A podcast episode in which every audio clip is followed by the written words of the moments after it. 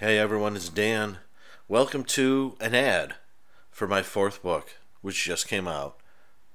It's called From Beverly Hills to Hooterville Exploring TV's Henningverse 1962 to 1971. It's a big book. It's 763 pages. It's big. It's green. It's got a beautiful cover designed by a gentleman named Bob Taylor. Let me read you the back. Uh, uh, not all of the back, but a bunch of hillbillies, a gaggle of Joes, and America's favorite pig lawyer welcome you to the Henningverse. In this unofficial guide to the Beverly Hillbillies, Petticoat Junction, Green Acres, aka the Henningverse, there are detailed reviews of all 666 episodes of the three shows in broadcast order. The in depth reviews not only detail story, characters, and the growing world within each sitcom, but they also cover each show's relation to the real world around it and the intermingling of the universe that all three shows existed within. This is the place to be. Come on in and sit a spell. There's also a lovely quote from Amanda, Amanda Reyes, uh, my co-host on the Made for TV Mayhem show and author of editor of um, Are You in the House Alone? And a quote from the great Mitchell Hadley, who is on this episode. It's put out by Throckmorton Press, who also put out Mitchell's book, The Electronic Mirror. Very nice people. And like I said, it's a hefty book. It's 763 pages, 666 reviews, in depth covering the worlds of the show. And if you if you know the shows, you know that they were a universe. They were a shared universe. They were all set in the same place. Characters went from show to show, and they all intermingled, which didn't happen a lot back then.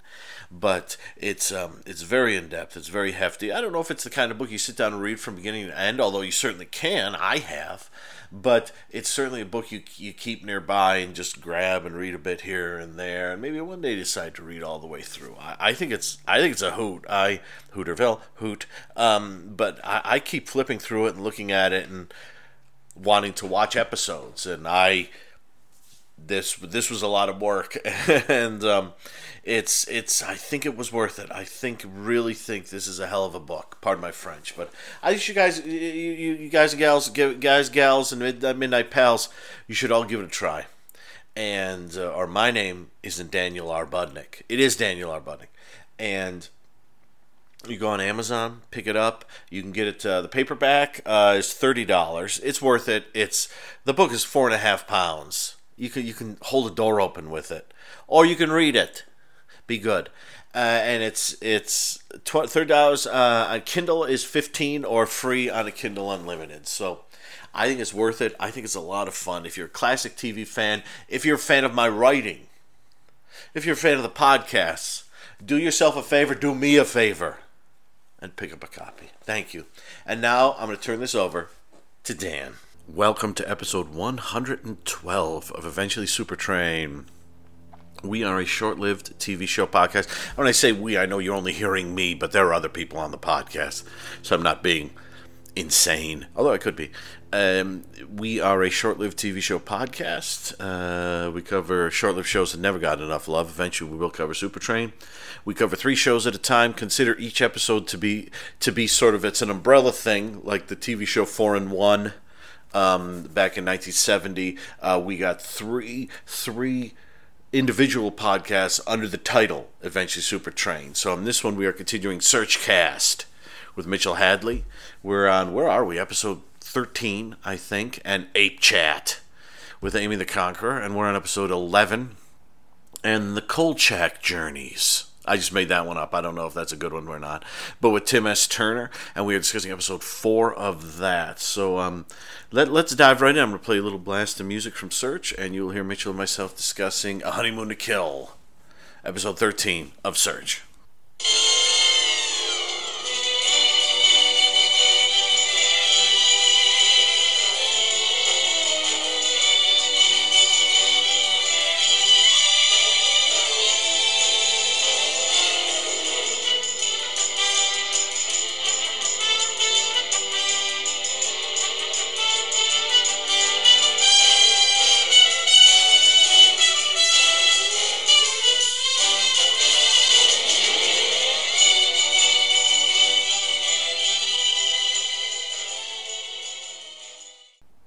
Search, episode 13, A Honeymoon Kill, January 10th, 1973. Uh, this one has uh, Grover, Doug McClure in it, directed by Russ Mayberry, uh, written by S.S. Schweitzer. And in this one, uh, Grover is sent to find and eventually ends up protecting a um, a, the heiress of an Italian um, super rich guy who's supposed to be. It's, it's one of those she's supposed to be inheriting a bunch of money, but a lot of people are trying to stop her, including family members. And her and Grover end up sort of going on the run. Uh, I, I was going to give an Allah, but uh, I, I give an Allah in our discussion. But they end up going on the run across parts of Europe, trying to keep away from these people who are out to stop her, and they get a lot of shenanigans, and it's a lot of fun. And I'll, ju- I'll just stop there because Mitch and I go pretty deep uh, into it. But um, I will say, for Virginian fans, there's a surprise guest. I'll leave it at that. Little blast. Mitchell and I are on the other side. A Honeymoon to Kill. An S.S. Schweitzer written episode directed by Russ Mayberry again. Russ is back. And uh, we'll see what his angles are like when he gets in the probe control room. Uh, but this one is uh, this one. If if you've got the uh, DVD set, the DVD-R set from Warner Archive, we're now on disc four.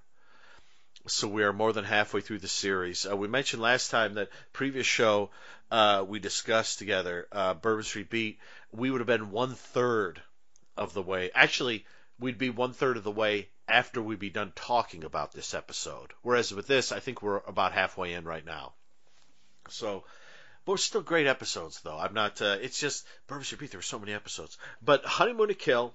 I'm here with Mitchell Hadley, and he's going to say hello to everyone. Hello to everyone. Hey, how are you, sir? I am well. How are you, Dan? I'm doing okay. Let's let's dive right in. I don't want to goof around with anyone. I want us to get right to it. Honeymoon to Kill. Give me your thoughts now. Four words: Luciana Paluzzi, Antoinette Bower. Yeah. You mentioned you mentioned uh, the uh, some interesting angles in this story, and there aren't any angles more interesting than them. Yes, yes, exactly. Actually, yes. I got to see uh, Luciana Paluzzi in person a few uh, yeah a few years ago at the um, Mid Atlantic Nostalgia Convention. Oh wow! I did not go up and talk to her or get her autograph or anything like that. Fool me. But I did, was within a few feet of her at one point. She still has brilliantly red hair. She's still a very handsome woman. And she is maybe five foot three.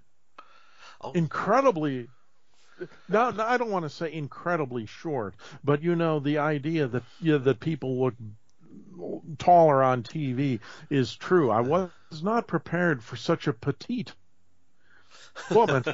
but when you see her in this episode next to some of the the other figures, you get an idea that she isn't a tall woman.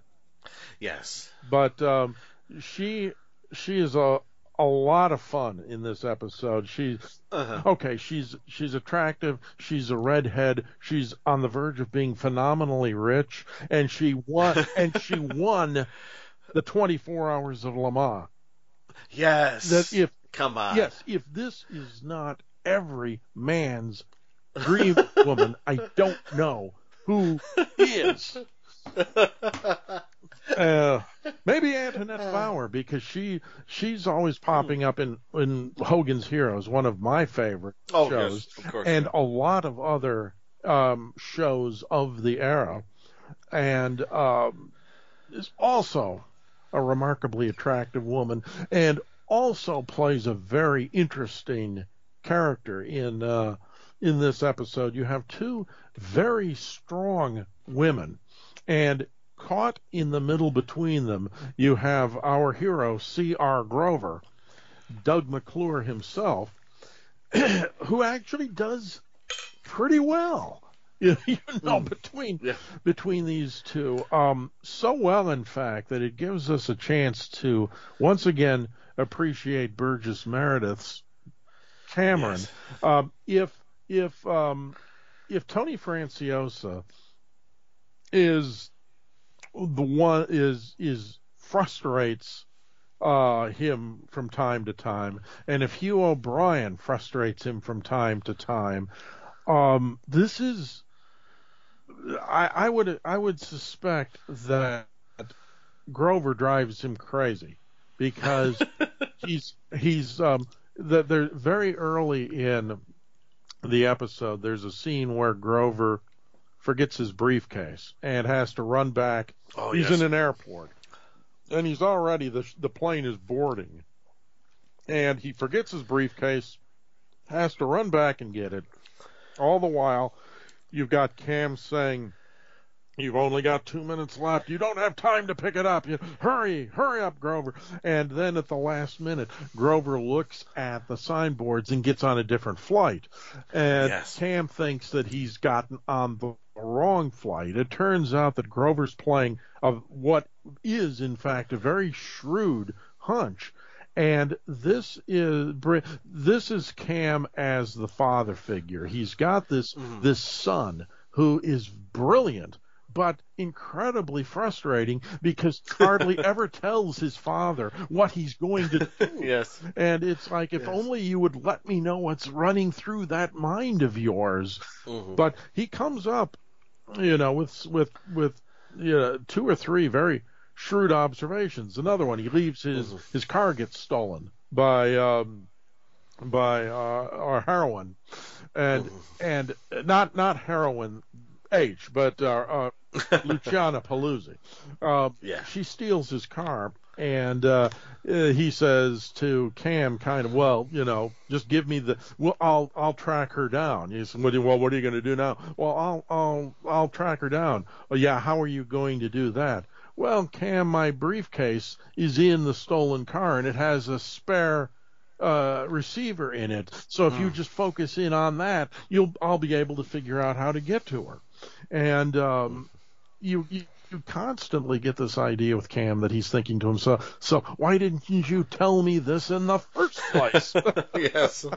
Yeah. and I think I think that's it. That he's he's a he's that bright pupil who is so maddening, and uh, it it it Yeah. shows again how these are three distinct personalities, and Yes. Cam has to interact with them in three distinct ways. He doesn't treat Mm-hmm. Grover the same way he treats uh, uh, Bianco, and he doesn't Mhm. treat either one of them the same way he treats Lockwood. Mm-hmm. It's almost like you've got a brother, an uncle, and a son, or something like yes. that. But Something like that. Yeah. It's all in the family, but they're three different personalities. Yeah, and Grover, um, the the the thing with Grover is that Grover isn't like a um, uh, he he's not like um.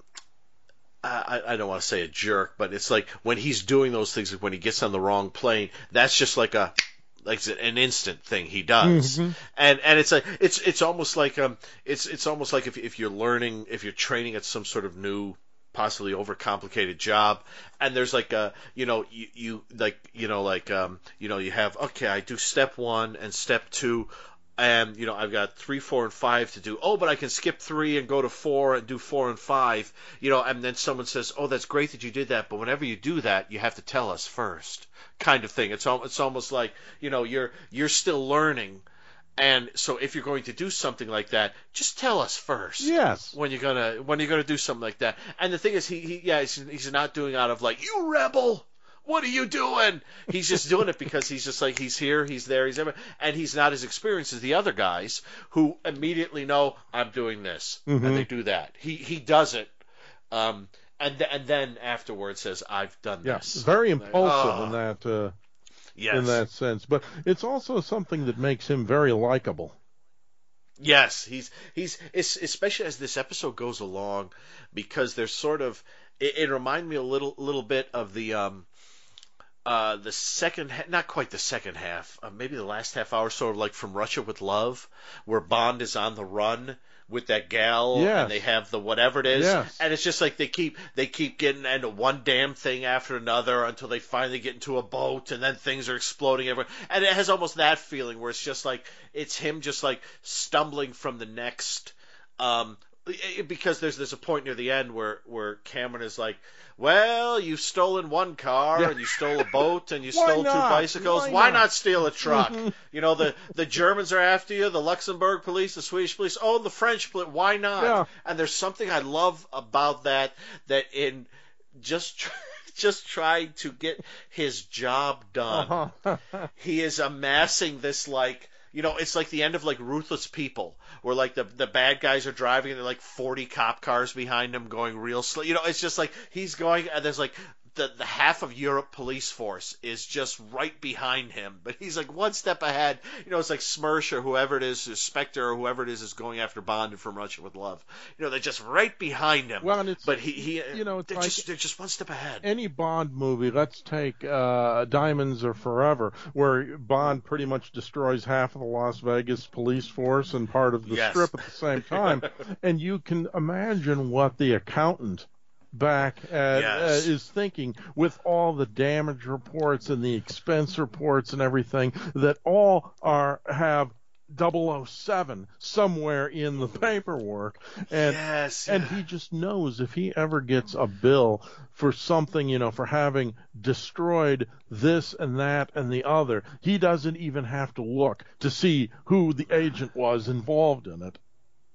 It's yeah, it's it, it, part of this, this thing that makes it such. I think I such such a fun episode to watch. I could watch Doug McClure all day long, uh, and Luciana, of course, I can watch her all day long. So watching the two of them together, there you go. Um, uh, but but um, Well, there's a fun scene. Do you remember when he's he, he's he's rescued her and the bad Uh-huh. guys are in pursuit and she keeps telling him how to drive. so to drive the car. Yeah. I've driven a car before, but he's not driving it as well as I bet she would because she won the 24 hours. And- And it's like she's. There must be a point too where he's like, "Everyone, stop telling me what to do." She's saying break here now. If break before you downshift and go into this, and then then then she mutters kind of half to herself, "I should have driven," you know. and she's probably right. Yes. She's right. I would think she she would. They would have left. Could you? If she had driven, they would have left the, those guys in the dust. well, again, you know, it's a completely different episode if she's if she's driving. Yes, exactly, exactly. Yeah, and I, I think I think too the um the the because you know what the well you don't fully always know what the bad guys are up to, but you know where they're where where Grover and her are trying to get to. And but but just the you you know like the, the cops are never going to really be a huge problem, but they're just sort of like something hanging over their heads. Like we have to keep moving because the cops are here. And um, I just I just like that I like that they because they didn't have to. It could have just been like these gangsters are coming after you, and they're relentless. But it's like that plus the kind of comedy element of all these police forces are after you, and Grover just trying to do his job, and just uh, and I don't know. Can I just say, um, you know, th- this show has had a bunch of nasty characters in it, many of whom have been played for laughs. So you don't kind of realize until you think about it how nasty they are. But I, I think the S- Swiss bus driver is my favorite Yes. nasty character because he he um there's like 13 ladies on a bus and okay ladies you have 14 minutes to look at the view and go to the gift shop and then come back and then uh, Grover starts talking to him and then eventually gives him some money and says where is you know where is Luciana what's her name why do, why do we not know her name um uh and I should have written her name down I Um, apologize let me get it for you here. oh there you go I'll just keep talking Yep. Vamp. um, and um, and uh, so where is she? Oh, and he gives her money. Oh, she's right there, and she's like looking through like a telescope. And it's great because when she's looking through the telescope, she says, "Oh no, you know, I'm I'm busy or whatever." He says, "Well, ma'am, if you're looking at the mountains, they're over there." and and it's great because the moment he starts talking to her, the bad guys pull up, go to the bus driver, and you see them hand the bus driver money, and then the bus driver just points at them, and you're like, "You son of a." Yeah. Come on, and and like and so the mobsters are going to chase them, and in four minutes all the ladies are going to come back. You're going to get in the bus with a pocket full of cash and go. Do you do this? Does this happen every day in the Swiss Alps? Boy, I bet it does, and I'd love to be there. Ah. Just but, another but that, day. that guy, yeah, another day. Now, um, as a Virginian fan, I do need to bring up that I think his name is Adrian, the character who marries Luciana's yes. character. Yes. Uh, which And- is and uh, he- Carla. Yeah, Carla, Carla, yes, Carla. Okay, um, I'm going to write that down, but I have nothing to write it down with. Oh, fantastic, Carla. Um, but did you you you know who the the guy is, right? Yep. Gary Who- Clarke. Yes, Gary Clarke, uh, no, known to Get Smart fans as C.F. Lamoureux, who is the creator of Hymie the Robot. But he's also, to fans of The Virginian, he's Steve from the first two seasons of The Virginian. In the first two seasons, it was The Virginian, apart from the judge and his daughter, it was The Virginian, Trampas, and Steve and Steve Gary Clarke is there for the first two seasons, and then he leaves the show. Actually, I think he may have been fired, and went on to, like I said, write Get Smart episodes and other things under a very frou frou name. But they're funny episodes. The Hymie episodes are funny episodes of Get Smart, and um, and this is them meeting up again. This is like the moment the moment Trampas shows up, and it's it was like Trampas and Steve. oh my gosh, and they're there together. Don't you love and then scenes like that? oh, it's so good, and it's so fun to see them together, and it's it's it's um and and as as as Steve uh, as Adrian is trying to explain things to to to Grover. Um, Grover's doing like Jerry Lewis shtick, where he keeps dropping everything he. That's where he leaves the attaché Yeah. case, but he's got like six things in his hand, and he does that thing where he like drops one, picks that up, but then another thing drops, and, and it's all like choreographed around him that he just keeps dropping everything, and eventually he leaves something, and it's very nicely It done. is. That can't be And- easy to do. No, I wouldn't. I wouldn't think so because you got to know exactly what to drop, when to drop it, and you can't. You can't be. Um, it's got to be. It's got to be funny, but it can't be obvious that you're. Dro- it's almost like magic. You you you got to have a bit of misdirection. So as you're as you're reaching across to the left for the attaché case, at the far right something drops. You know, and you pick up the attaché case, something drops, and people are like, "Oh, something dropped there," and then you reach for that, and then something drops over on the left. Yeah, it's good stuff. Uh, But it's it's it's it's so we get a little slapstick, and then and then he meets Steve from the Virginian. I was I was like, "Where's James Drury? Come on, bring him Oh, in. wouldn't Where that is have he?" been But good?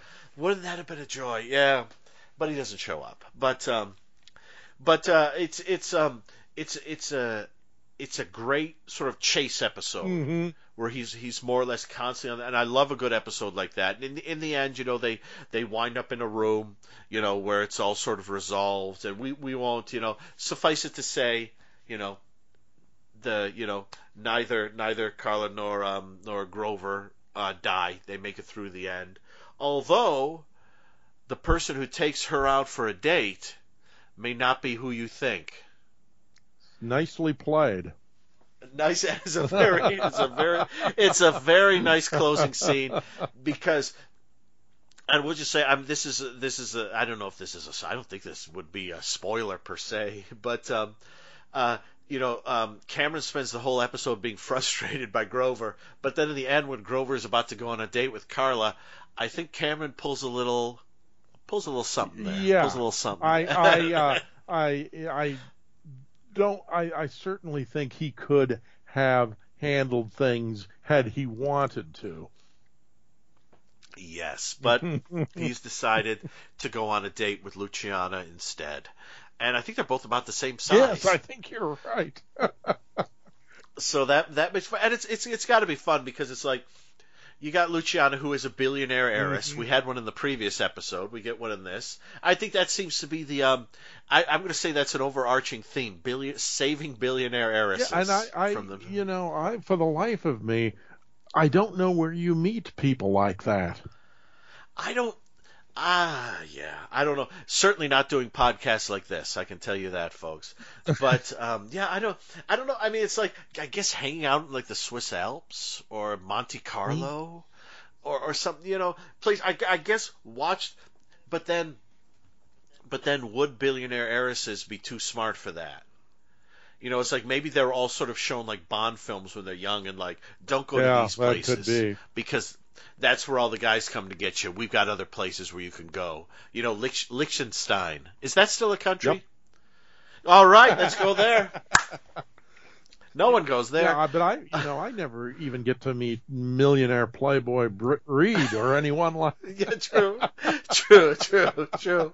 Yeah, yeah, I don't have that happen that No. often either. But No. um, uh, No. but um, uh, yeah, I, I, I mean, I will say again, I I know that this is all pretty much shot in and around the L.A. area, but they do still a pretty good job of conv- like like with the bus where the bus stops, and you know I know that's not the Swiss Alps, but I was convinced. You know, I I I, I didn't watch it and go, oh look, they're shooting Mash right over there. You know, which is what I tend to do half the time to go out to these locations. Oh, look, there's Alan Alda waving at the camera. You know, it's like it's. I was convinced most of the time that they were not in the U.S.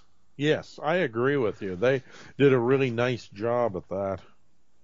They they they they, they do, and um, and I mean the the episode is basically you you cut from more not counting the probe uh, room, you cut from forests where chases and fights and things are going on to like a couple of rooms with an angry guy in a wheelchair, and um, it works.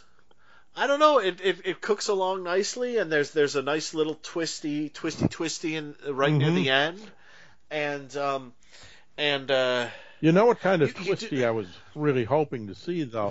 Which well, one? Which one? The, the the old man in the wheelchair is the mafioso who is uh, the the source of all the money that's being Mm-hmm. involved, and it's her father. And I was really kind of hoping he might pull a Guy Caballero and stand up.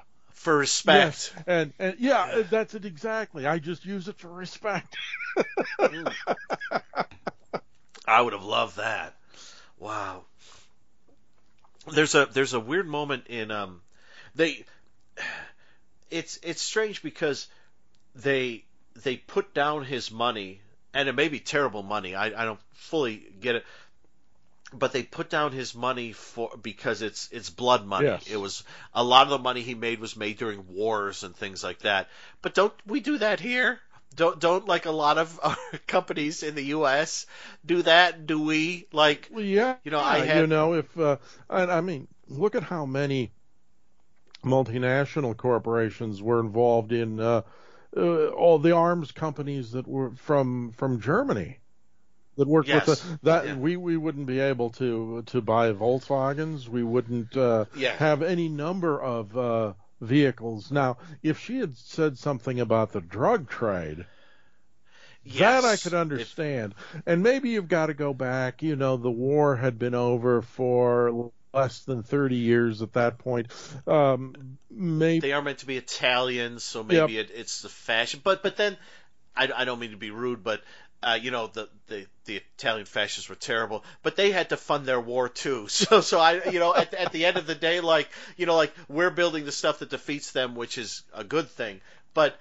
They started a war, and that yeah. I, I guess I don't. I don't. It's. It's. I'm sorry. I cut you off there because I just had a, a thought. no, I I'm think sorry that, that was a that was a good thought. I think uh, I like to consider myself a man of fairly high moral standards, but I'm not sure that they would have gone high enough to refuse that money. Yes, I.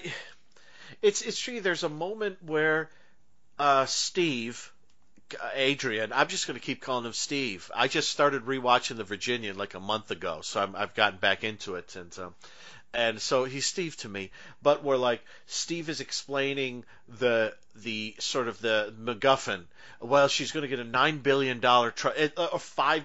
Who cares? Five billion, nine billion. Does that does that number even mean anything? Not Um, at that point. Like, uh, yeah, you're, you're getting a five. She's she has four days to be there in Luxembourg to sign, or no, at the villa or whatever, to sign a five million, five billion dollar trust.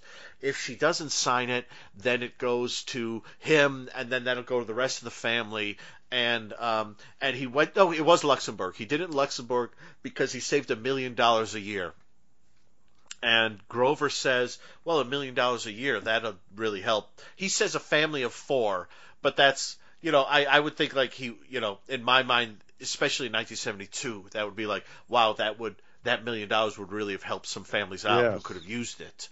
And Gar- uh, uh, Steve, uh, Adrian's, C.F. Lamoureux's response is, um, that's blood money. And and Grover's like, "Oh, I'm sorry. I'm so sorry." And then I thought, "Why are you apologizing? Isn't that the good thing to do with blood money? If it is blood money, take the million and give it to people who need Yeah. it. Give it to people who are suffering. Why are you apologizing?" No, if we believe Don't- if don't- we believe that people can be redeemed or rehabilitated, God, we should. We should. Absolutely, absolutely, we should. And I suppose it depends on your level of material cooperation with mm. with sin. But if this is something that you're not re- responsible for, and if well, I don't. I'm I'm getting in over my head on this. I think I could no. I, I could go a lot much deeper than than we have time to go into. Well, mm. what I what I will say is that this is not necessarily the definition of blood money that I would have unless yes. unless he was an arms merchant who was funding terrorist groups like the Red Brigades and the Baader Meinhof yes. gang. That is a different complexion on it, and but that is not the impression I got from the episode. He's a, he's a multi. They said he's like a multinational guy. Yeah. That don't don't think, yeah, and and to me that's like he's he's probably a jerk, but but um, you know that that that doesn't blood money to me. That's that seems a bit um that seems a bit yeah, off. I I think so, but I'll give it a pass. I'll give we go give, give it a pass on this one.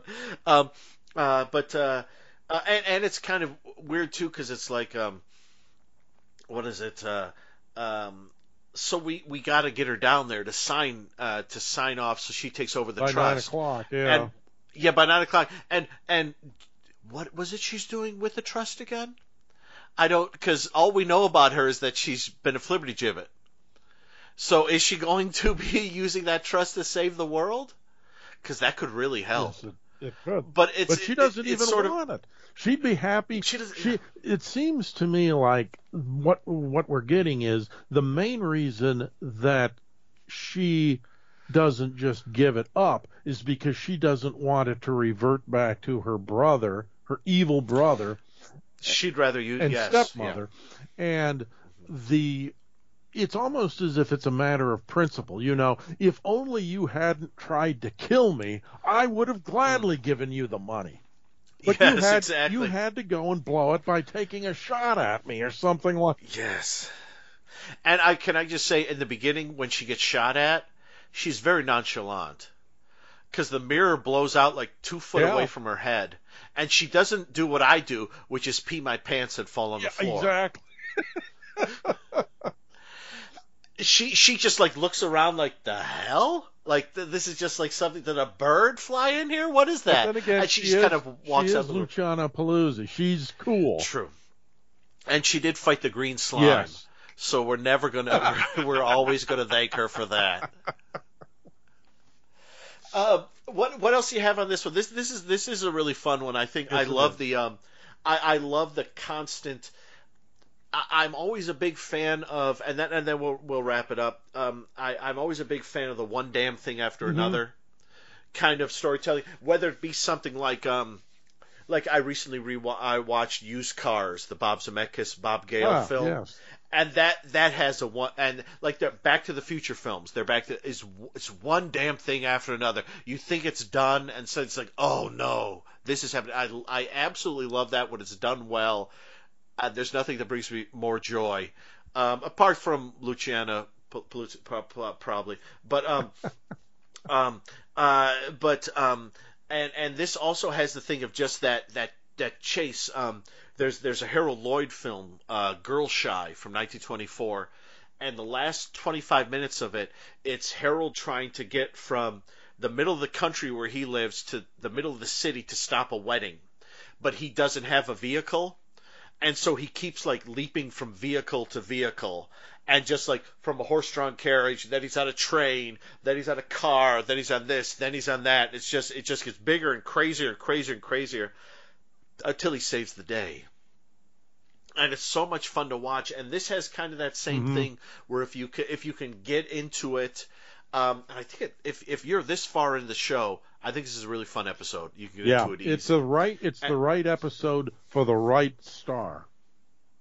Yes, exactly, because he he has that um, sort of baby James Bond. Mm-hmm you know, like like James Bond, who doesn't quite know what he's doing, but like now we'll steal some bicycles. Well, this is the you know we yeah, have this is the story that Kenny would have been in on Bourbon Street Beat. Yes, exa- exactly. Yes, perfect. Yes, and he would have, and he would have made it to the end. Uh, although I think probably one of the guys would have shown up and helped him possibly before the end. Um, but I think, I mean, I like the fact that, um, just like with the bicycles, you know, it's like we've got the, the, the, the police force of four European countries after us, and we st- and we're doing raindrops keep falling on my head. Yeah, we're just yeah. Da, da, da, da, da. I kept hearing, expecting to hear that play. I, I thought I haven't seen Butch Cassidy and Sundance Kid in years, but um, it's it's it's really nicely done. And I, I will just I, the last thing I will say is. I do like how many times Grover just starts a fight to try to get out Yep. of it. At least three, possibly four times it's like he just stands there and all of a sudden he, he's just punching away and fighting. He throws a guy down a hill. He pushes a guy in a wheelchair into a corner. He does whatever he has to do. I, I like the fact that to to me that is um, to me that also uh, sort of sings. Uh, that's not the right word, but let's say that sings of the young probe Yep. agent.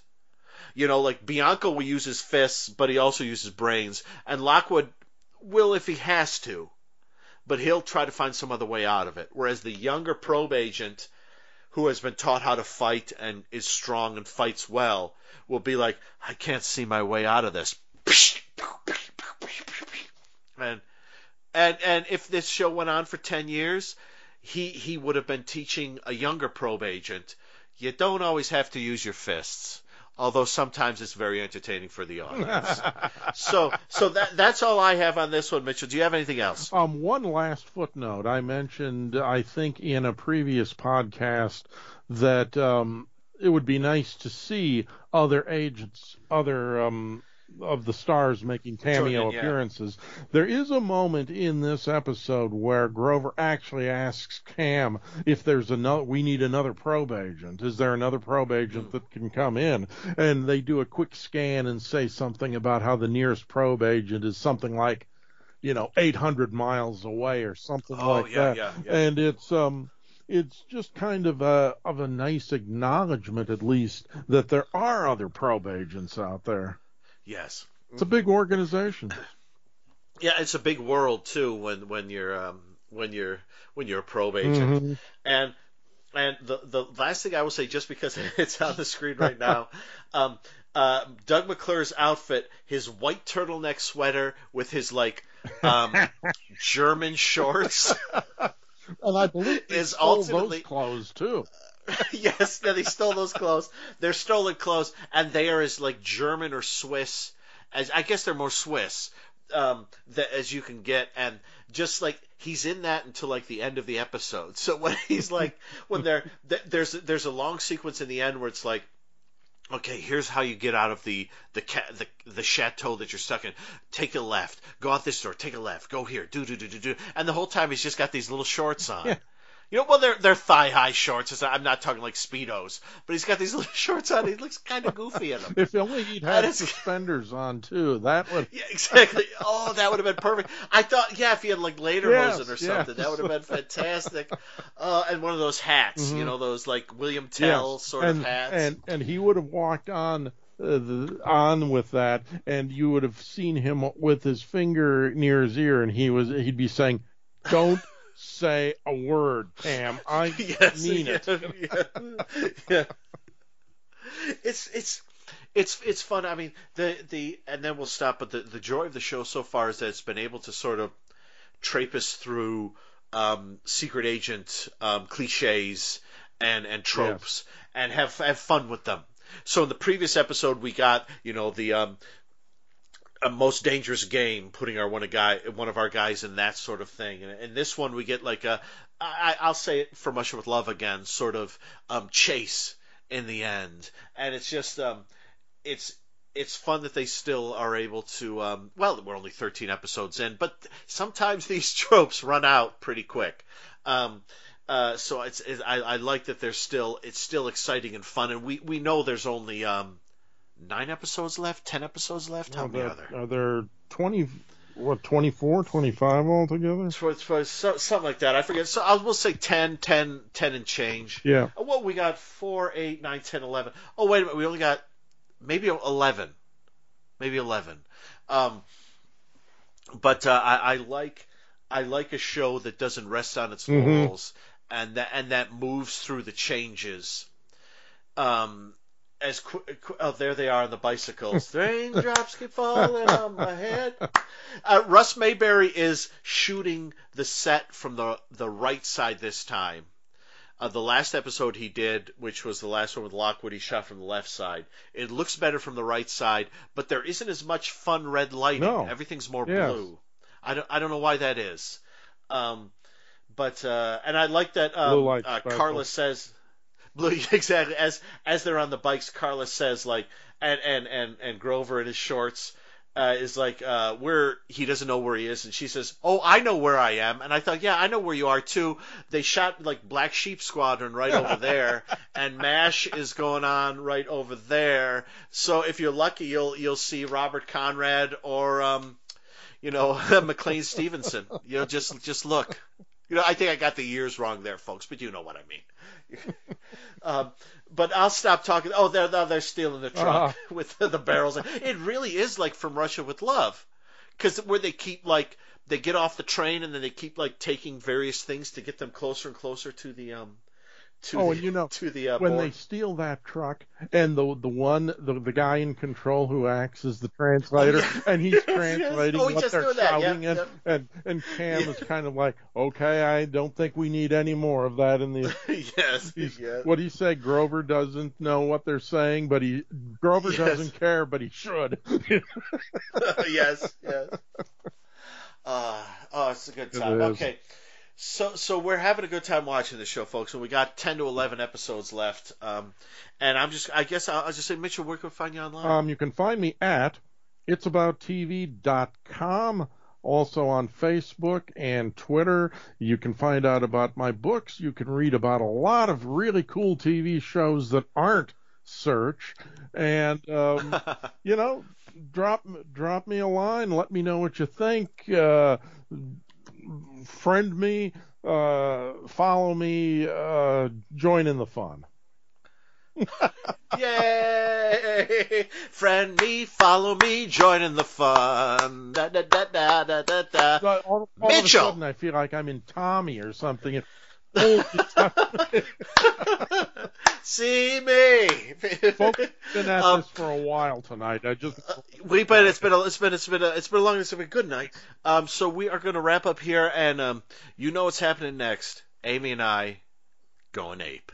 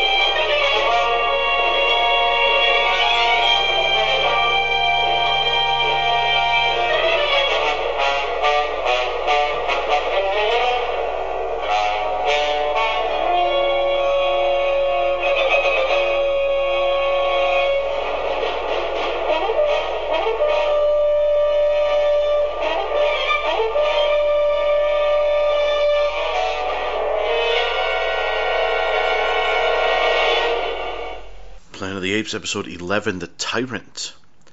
Directed by Ralph Senensky and written by Walter Black, November 22nd, 1974. Uh, in this one, uh, our gang of, of three uh, get involved with a, as you might guess from the title, a rather uh, tyrant, tyrannical ape who is um, doing lots of rotten stuff to a bunch of human farmers and things, and there's a lot of going back and forth and a lot of apes in meetings, and they're yeah, well, Urko is involved in this one, and it's um, it's basically the gang trying to stop this sort of tyrannical ape from being a jerk towards humans, and um, I mean, I get pretty in depth into it. I wish I had more description uh, to give, but that's That's pretty much it. So let me give you a blast of music, and Amy and I are on the other side. The Tyrant. This is episode 11. I'm gonna I'm gonna call the next episode the home stretch because there are 14, but we are in the we're definitely in the back half of the show right here. And yeah, the guys get in another round of adventures, and and um, Galen gets to do another dressing up as someone and pretending to be someone else, while the guys do stuff that the guys do. And um, and I'm here with my good friend Amy the Conqueror to talk the Tyrant. Amy, how are you? I'm good, Dan. How are you? I'm doing all right. I will say Amy is a conqueror. She's not a tyrant. This is true. Thank you. Mm-mm, mm-mm. I appreciate that. Let's put, let's put that right out right out front. Um, so what what what did you think? So so we're 11 episodes in. Would you would you would you unless you don't want to? Tell me what you thought of the episode and and just your basic thought because normally I put this at the end, but I'm trying to shake things up. It's, we know we're like 113 episodes in. Uh, just um uh, your thought of this episode and just a brief thought of like how what you're thinking of the show in general. Okay, well, I mean, this episode was not one of my favorites. I found it really kind of boring, honestly. Um, I I think they were trying to go for some sort of intrigue, or you know, you know, Galen's dressing up in costumes, and there's, you know, plots to kill people, and you know, all, all that stuff. And there was like, you know, kind of political intrigue of of some sort, and I just I you know it. I'm not gonna lie, I kind of tuned out a couple times. like, oh, all right, yeah, I'm watching this. I gotta remember I'm watching this. And this is the first time that that's happened. Mm, okay. So, as far as the whole show, I'm I'm enjoying the whole show. This episode is not a good example of why I would enjoy the whole show. Um, yeah. Um, I thank you. Um, I uh, it's I, I like I like when Galen is Octavio. I think that's fun, but I think part of the problem is there's like the Ur- Urak Uric. I, I always Bob Robert Urich. No, uh, Urak. The you know the the bad guy there.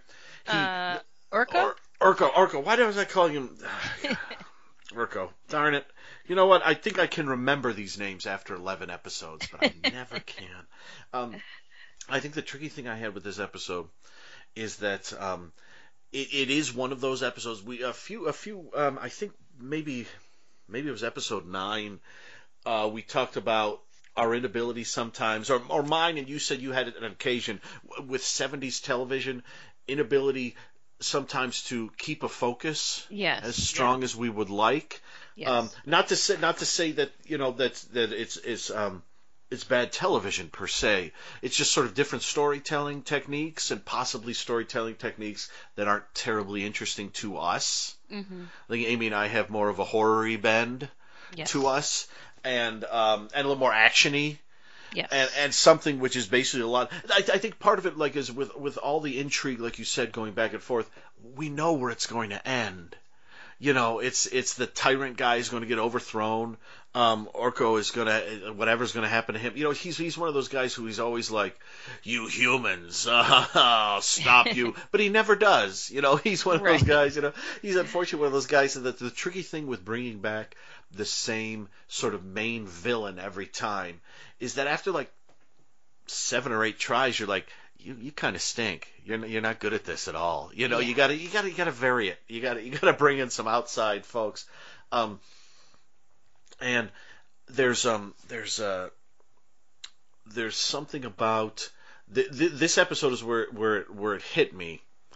There's something about that. There's a, I had thought that the guys in Galen were meant to be like traveling to like Northern California or something. They were going. They were trying to find something or other. You did they have something like in the early episodes, like a, yeah. a homing disc. device or yes, yes, the disc.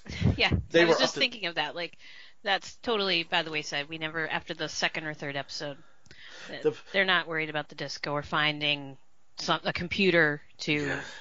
play the disc. Yeah. So What- it's like what- I don't even know what their goal is anymore. Are they Yes. still trying to get home? That, that's that's the thing. They, they they they they will mention it on occasion. I don't know if they I forget if they say it in this episode, but they will mention on occasion that they're trying to get somewhere. But the, the problem is that no matter where they go, it's like Urko and and Zaius are like always there. Right.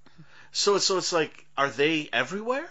Where like, or are you just are you is like, is your do you have a terrible map? Yeah, they're just Are going you- in circles. that's literally that's it. It's like they're going around circles. It's like I had thought um, it was going to be more um, I, I, I, I more like the fugitive or the Incredible Hulk. You know, although the Incredible Hulk show came after this, obviously, but more of a like them traveling around. I mean, they, they do travel around the country helping out humans and also assisting apes and folks when they can. But the problem is they just they seem to be like going around like the same small circle uh, over over and over again. They they don't see they they keep.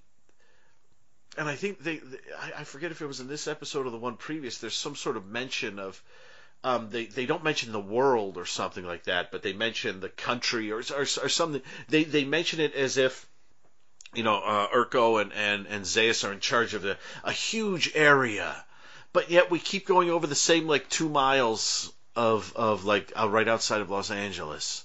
Yeah. And so I think this was the episode as I'm watching all the intrigue and I'm watching them with Urko, and I'm thinking like, so they like they they run away from everyone in the last episode, and this episode they're somehow like right on top of Urko again. How do they keep doing that? Why do they Yeah. keep doing that? That doesn't seem to make sense. I, I, I mean, I'm, part of me is wondering if, if, if, if part of me is wondering if that um, maybe people watching in the mid 70s just wouldn't have cared. They just wanted to see some apes right. and want to see some stuff. But it does at this point after 11 episodes where they you got the feel at the beginning they were trying to accomplish something. It, I mean, uh, unless, and I think, I think, I think, I, I, we said this very early on, but almost, it, uh, it, it could, is it going to be one of those things where, like, if the show had ran for a very long time, they would have sort of like got to the point where they'd accumulated so many friends, ape and human, that maybe they could overthrow everything Right. Oh, that would And- be interesting. and, and sort of e- each episode we're seeing uh, we're seeing them now and they're they can be very uneven and some like this this this the, the tricky thing with this episode is whether or not I sort of liked it it felt like it was like over an hour long hmm and it, and it's Yeah. not it just you it felt longer than it should have What I think is interesting because I just I, I saw this when I was doing a little research is that they actually chose this to be part the second half of a TV movie they did. what this. oh I Yeah, didn't see so- that I didn't- There were at least three TV movies in the 80s, Okay. early 80s, that they took these shows and put them together, kind of like they did with Voyagers. Mhm. Um, they take a couple episodes, slap them together, say, "Hey, here's a TV movie." Um, and it was called "The Treachery and the Greed" on the Treachery and Greed on Planet of the Apes, and they they paired this particular episode, which I think is not their strongest, with the horse race, which was I think Oh. a fun episode. yeah So it, I thought it was odd that they would put, first of all, those two really contrasting episodes. yeah And why, out of all the episodes of, well, there's only 14, but yeah this is not the best in my opinion. So I'm wondering who thought it was the best. you know, yeah who decided? What what executive was like, you know what, we got to put that Tyrant These two. episode in here. these yeah That'll sell to- people on it. I, I- yeah, the the the only, I mean, may, maybe just the um the fact that both of them are like um about sort of village is areas where there's one like tyrant style ape. That's the Uh, only thing I could think of why you would match them up. Yeah, and I guess I- going with the title, Treachery and Greed. Yeah, I, and and two, I'm I'm wondering if you know because one of the things like when when like when MST was watching like Master Ninja and um like Riding with Death. You know, one of their things when they would watch those, or like the Fugitive Aliens, they would laugh at sort of how piecemeal they were sort of edited together and how strange they seemed to be. I'm wondering if people knew when they saw something like this, when they were like, "Oh, I remember this is the old Planet of the Apes show. This is a couple episodes of that." You know, whether they whether they sat there the way like MST does and like, "Wait a minute, where'd the people from the first half go?" You know what what's going on? You know why? What's the bad continuity? Or or if people would have just just just been sat there watching it, going, "Oh, I'm a Planet of the Apes fan. I didn't see the series. Here's a chance to watch some of it." And they would have probably. I would like to think they would have thought, "Oh, this is clearly not a two-hour thing. This is, this is Yeah. clearly cut in cut in two that they're they they're pretending." But it, that is an odd sort of choice because the horse race does have a nice action feel to it. It's got a lot of movement, Mhm. and um, this one really doesn't. In fact, the second half is almost just like apes having secret meetings. Yeah, I mean, Burke and Virdon are, are barely in this. Yes. They're kind of in it at the beginning and then at the end. Um, also, I don't think the name the Tyrant really applies to this. I mean, you could say the Corrupt. Um, I know at Yes, the beginning he's like, "Give me all your yeah. grain," you know, and Mhm. whatever. But he, I mean, he didn't really come across as a tyrant. He came across as a greedy politician. Yeah, he, So, came, yeah, he came like- across. Yes. I, I was waiting for more tyranny to Tyrant, happen. tyrants. I th- I think Tyrant. I actually, I actually got confused at one point as to who the tyrant was because I kept looking for a tyrant. Yeah. Uh, um, Like yeah, at first, uh, I was wondering if it was Galen's cousin, Augustus. oh sure, yeah, you know, yeah. who gets Mhm. replaced by what's his name, Mhm. Boro. Um, But yeah, I didn't see a lot of um.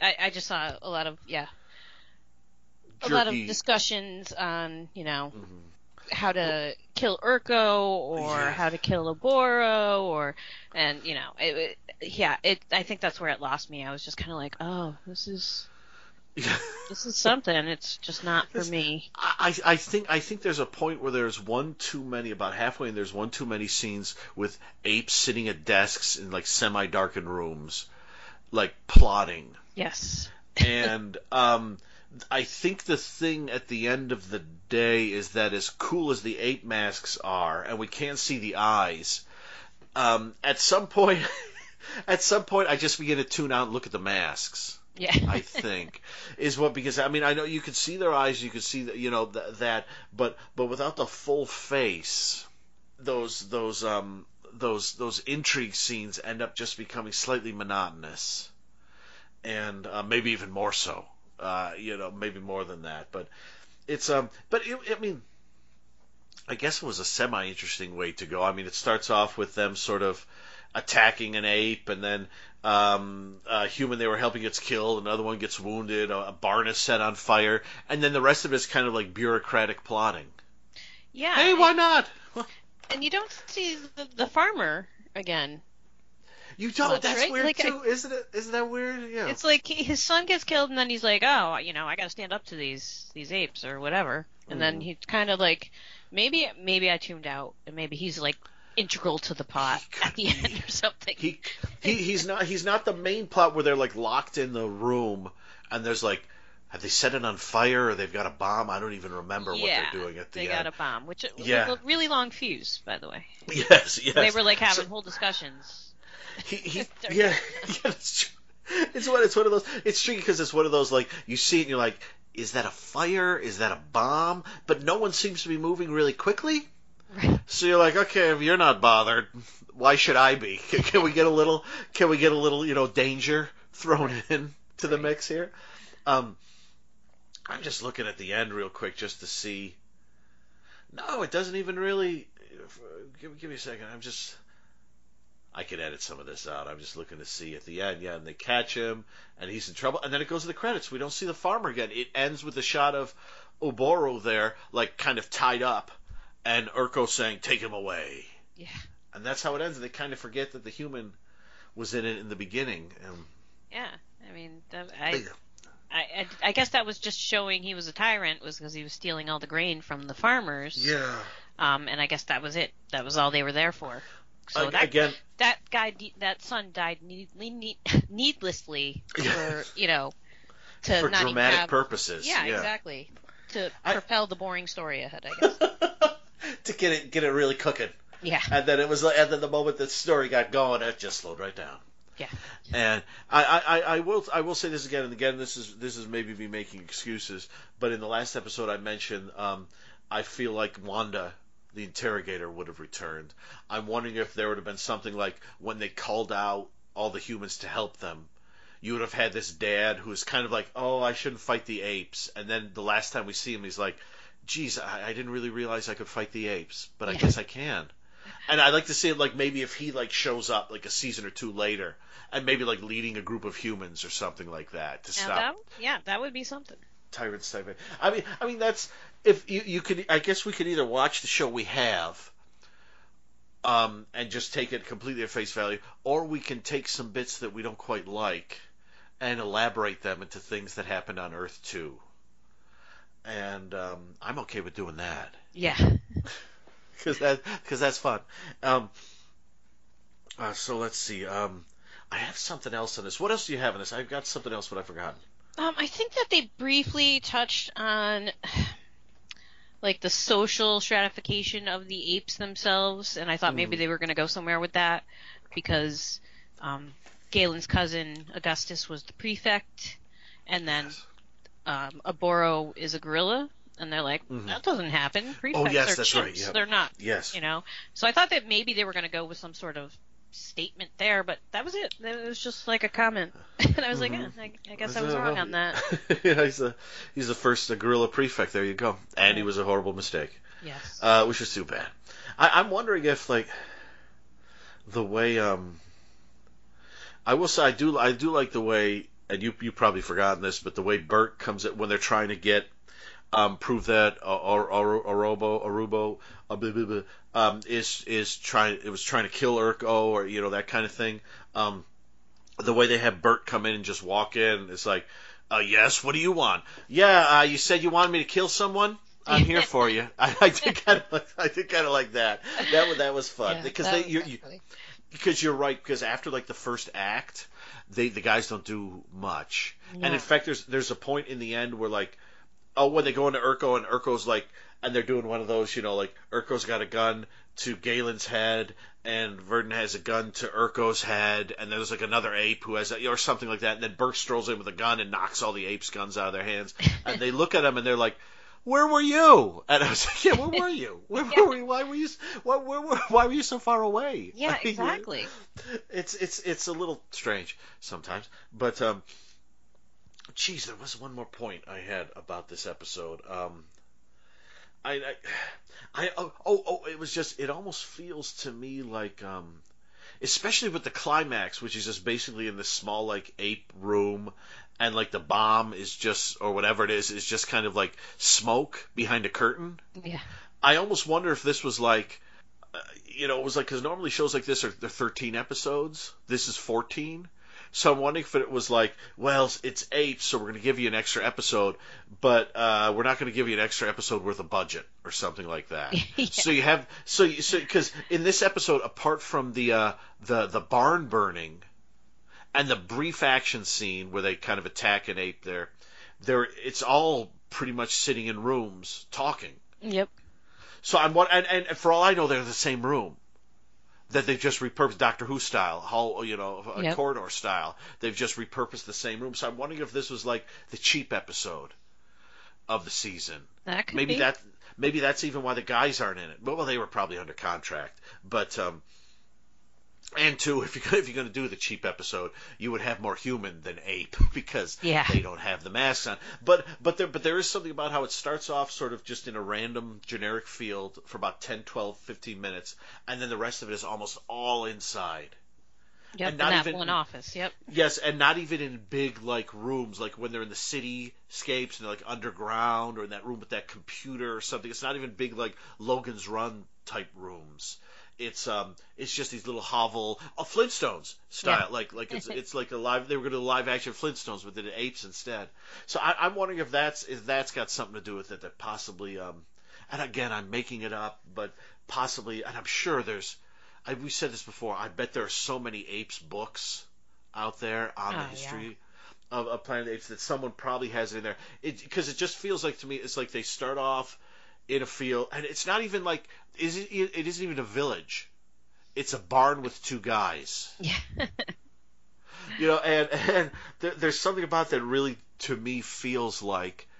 uh, It, it, this feels like the cheap episode of the season yeah. um, and and and unfortunately, what, like not quite a bottle episode sort of thing, but um, but as close as you get at that time. Uh, but unfortunately, usually when you do a bottle episode, you have to set it all in one room, like communi- when Community would have episodes where they're all in the um, in that in that lounge room, or that great Breaking Bad with the two main characters like in the uh, meth lab the whole time, that fly is bothering them. Usually, when you do, or or uh, how the Ghost Stole Christmas, the X Files episode, Ooh, I just watched that it- last night. yeah, it's oh, that's such a good episode. Yeah, I, I watch it at um, I watch when I watch X Files. I, I I watch them in order, and I am currently on the beginning of season eight when Doggett shows up. Uh, I like Doggett. I do too. I thought it was great. I thought Yeah. it was great. Um, um, but yeah, oh, how the Ghost Stole Christmas is great, and that's that's clearly to me that's like a um, bottle type episode because it's mainly in that one room. Yeah, the, the That they- library or the study or whatever they were. Yes, that's just sort of haunted, and because it's haunted, you you just keep getting it from different perspectives, you know. Yep. And they and and the only other bit you you get the one location shot outside, you get that opening, uh, you get the the the the entranceway where they bleed all they bleed all over Yep. at the end, and the one staircase. But then the rest of it's all in the room, apart from Mulder's apartment where they have that sweet scene where they open gifts. Yeah. Um, but that but, but but that was just super sweet. Um, but that that would have been a standing set. Um, so so it's like um, like like that's that's how you do a bottle sort of episode. Mm-hmm. This one, maybe that hadn't been invented yet, Yeah. and they just they Yeah. just had a guy sc- scramble around. He's like, well, I, if I got to have apes in one room, let's have them sit at desks and talk. Why not? Why not? That sounds exciting. that's what the, that's what the kids are here for. Yep.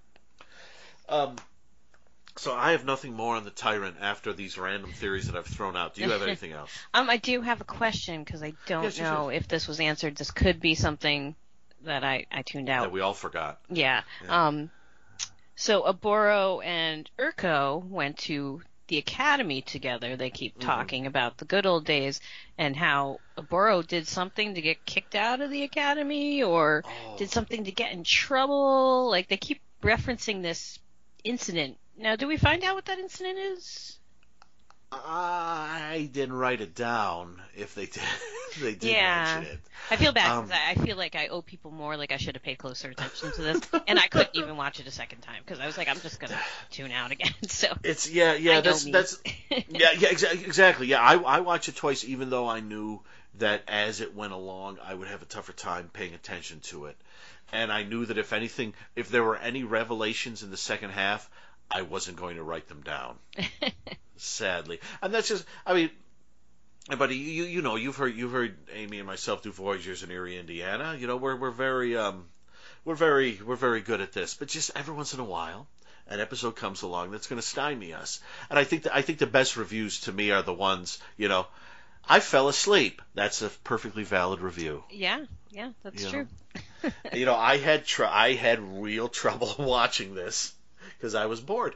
I think those are all valid, all valid. Yep. So um, so I guess let's wrap up the tyrant and and maybe um. Maybe a couple episodes, maybe as a surprise at the end of episode 14, I'll tell you what happened with Uboro. Ooh, can't wait. It'll be great. That means I have to watch the episode again. It'll be a while. Uh, so, Amy, where can we find you online? Uh, you can find me on Instagram at Amy underscore the underscore conqueror. Excellent. That was the tyrant, and now we are going on to this.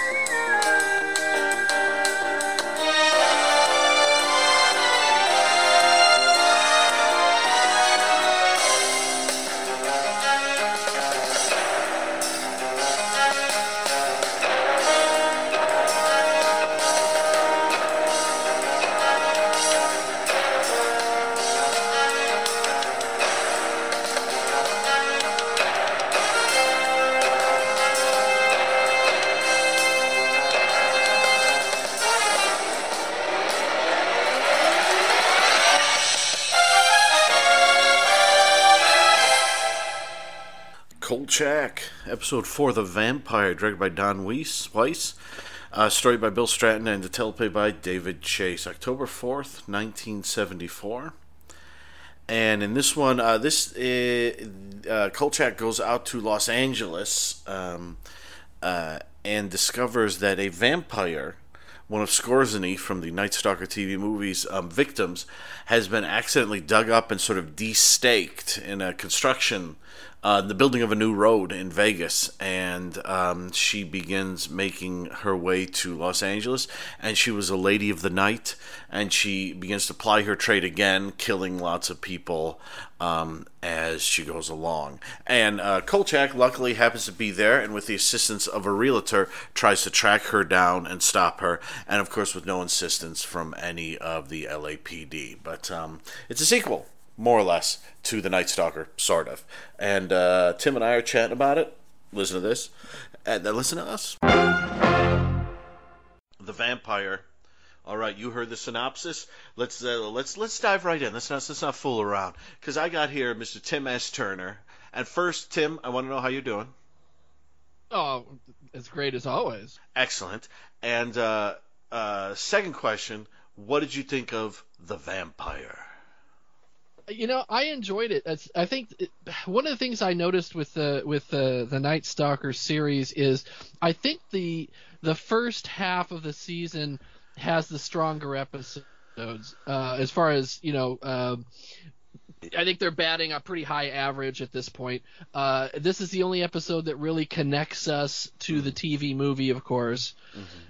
I liked that they finally acknowledged that. Oh, that's right. There's several mem- mentions in here. I, I think uh, Tony mentions again, you know, like something about when they were in Las Vegas, and mm-hmm.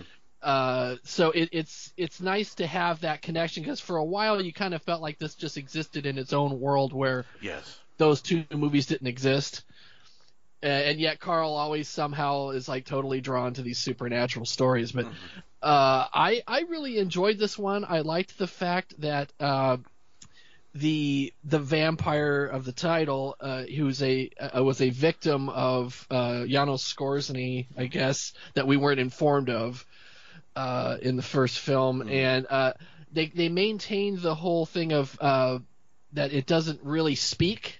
Mm-hmm. It kind of you know does a lot of hissing. Mm-hmm and uh, they made her. I mean, even more so, I would say than Skorzeny. They really made her animalistic. Yes. Yeah. yeah. You know, uh, she really. I mean, she does a lot of things where she kind of looks like she's crawling or. Mm-hmm. You know, kind of hunched over, and her arms are all, uh, you know, flailing around. Uh, and we really get a look at her fangs a lot. There's a couple of extreme close-ups of her with actual blood on her mouth, which mm. is also another kind of a you didn't see a lot of that. 70s no, television is like blood didn't exist. Yeah, yeah, yeah. You know, yeah, but she had like blood smeared on her mouth with big fangs and stuff, and you, when she would jump on somebody, she would really savage them. Yeah. It wasn't just like a boom, jump on them, and, and they just kind of go limp and that's it. No, she's mm-hmm. like thrashing around, making this loud hissy noise, and and their bodies are kind of thrashing. It's pretty pretty violent for 1974. Mm-hmm. I mean, as far as television goes.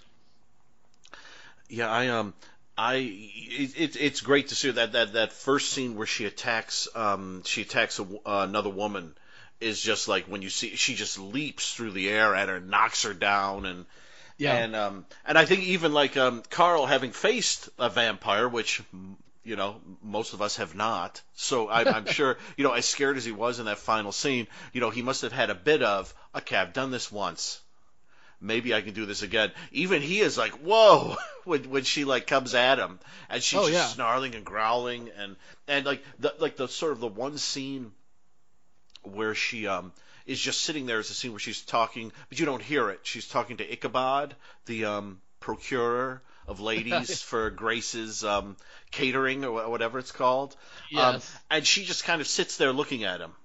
She doesn't say a word, and you get you get the feeling that she's one of those characters like you'd um, like if, if she were in a sitcom or something, she she'd be in a, she wouldn't say a word, but everyone talking to her would like, "How are you doing? Yeah, yeah, you look good. Yeah, hmm, yeah, you're a great listener. Let me tell you what you know that kind of character where they don't say anything, but the, yeah. but the people are so wrapped up in themselves that they don't realize you know that something's a little weird there, and and she um yeah she's she's a pretty darn good vampire, and I like um I do love the fact having having taken the route from Vegas to L.A. that she takes.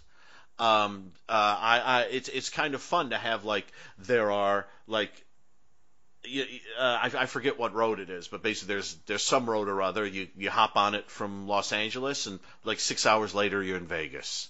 And I like the fact that she got out of the ground, got in a car, and just drove to Vegas, uh, drove to L.A. You know, and killed people along the way. And there's that great scene where they're in Barstow. Oh, good old Barstow. Right. Yeah. Barstow, Barstow, home of Howling New Moon Rising, a favorite Yes. film of mine.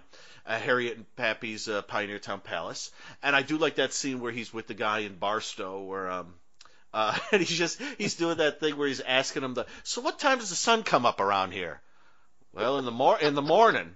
well, yeah, I know in the morning. that that just reminds me of the, um, and I think I've told the story before, but the time I did a uh, temp job in a warehouse with a guy who ran, um, worked for a local like one of those amusement parks that like travels and goes to schools and sets stuff up for the weekend and everyone, you know, that kind of thing, like up and down the West Coast. And he was the guy who was in charge of the tilt-a-whirl and I started grilling him on how does that work? How fast can you make it go? How long do you and I uh, how long does it take you to put the and after like 10 questions he was like why are you asking me all these questions? I, was, I'm just asking. I, I find it fascinating. Who would? I mean, why wouldn't you? You know, ask someone. You know, someone who says, "What do you do for a living?" I'm in charge of the tilt-a-whirl at a carnival. That's. I got like 20 questions I immediately want to ask you, and that's kind of like that that scene with Carl. Like, so what time does the sun come up? There's a, and it's got that great bit with the well, there's paper all over the windows. Yeah, but it's from the inside, and these these Yeah. nice these nice little moments.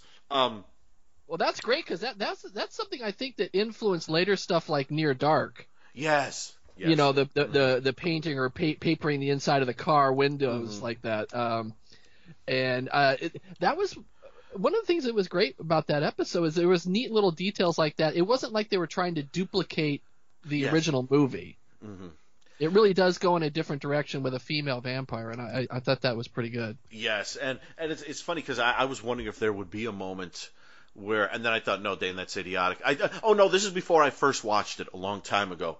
I think I must have read a plot line somewhere or something that said she's one of Janos's victims and she Right. wants revenge. I think I read that somewhere. And that's not what happens at all. But I Yeah. remember the the first time I watched it, I thought, oh, she's going to know this is Carl who killed, you know, Skorzeny, and she's going to come after him. But not really. I mean, she, um, in the end, she just she she comes after him and they get in their final fight because he's trying to break into her home. And she's protecting herself, you know, as I mean, she's a killer vampire, but she's trying to protect herself in her home, just like with Scores. Although it's a very different, very different um, endings, and I did like the ending of this. I, th- I think the ending is pretty. I mean, there are a couple moments like right in the ending when he pulls off his big moment with the cross, Right. where he's a. For, your first thought is this is L.A. Knock it off with a fire. Yeah, it's like here's Carl basically burning down half of the L.A. hills Yeah, it's to like stop vampire. oh, there go, there goes the Hollywood sign up in Yep, flames. it's all gone. but it's it's it's a pretty sort of um, glorious moment when he does it. I mean, obviously, you know, we'll, we'll spoil it slightly and say he he kills the vampire in the end. Yeah. That, that, that, that's what uh, Kolchak always wins in the end. It's just d- the degree. To, to which he wins, whether or not he ends up in jail or whether he gets, you know, he can continue on with what he's doing. But the end of this is basically there's a huge cross on a hill, that he kind of she, he kind of leads her to, and then he sets it on fire and kind of puts a circle of fire around them, and she dies. And it's actually pretty um, it's pretty spectacular for br- being a you know quickly made mid '70s TV Yeah, show. You know, that it, also brought up once again. It's like, how is it that that Carl? I mean, this is the second time that he has been caught driving a stake into somebody's chest, Yeah. and, and, he, and he's a free man. Yes, You know. yes. He, he they they do they, they, they I, I did like that they did cover that. What is it with the coroner report that Yeah. she'd been dead for three years. Right. So so rather than have Kolchak m- mix it up anymore, they just said get out of town. And this time, this time he had somewhere to go. Unlike last time, this time he had somewhere to go. And um and I, I do. I mean the the one thing about that big cross is that I'm sure she was trying to find a place quickly when she got there. But I don't know if I'm a vampire and I'm I'm in the I'm in the Hollywood Hills. I'm going to pick a part of the hills that doesn't have a giant cross within like right. a, qu- a quarter mile. That that just you know that just you know that that just seems um you know that that just that just doesn't seem that just doesn't seem like a good idea. It, it seems a little self-defeating. Yes, it does. It does. It's it's it's one of those moments where when you see it, you're like, oh wow, and then when it bursts into flame and he like throws the fire around, you're like, oh wow, this is pretty great. And then the second time you watch it, you think, how far away is her house and that giant cross? Because that doesn't Yeah. seem right. I mean, she she can't even like look in that direction. You know, she gets up in the morning or in the evening, stretches, looks outside, the moon's hitting the cross. Ah, damn it! She got to shut the curtain. Yeah. Well, you know, I, I, I think that what we uh, one of the things we really need to talk about is Jan Murray as, as a pimp. Yes, yeah, yeah, yeah, yeah, yeah, I please. mean, wow. yeah. Oh, I I- I don't know who has the worst clothes in this Yes. episode, him or Larry Storch. Oh my gosh, Larry, Larry, Larry Storch playing Swede Bratowski. Bratowski. So it's like um, it's you hear he's the he's the Swede, but his last name is Polish. So Yeah. he's this, that Swedish Pole that ever, but it's actually Larry Storch.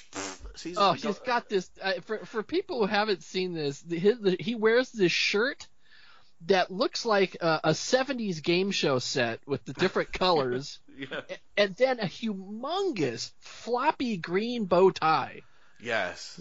It, it, it it's nightmarish. Yeah, it, it really is. It, And he's supposed to be a TV anchor. Yeah, that was what was what was LA LA TV like in the well?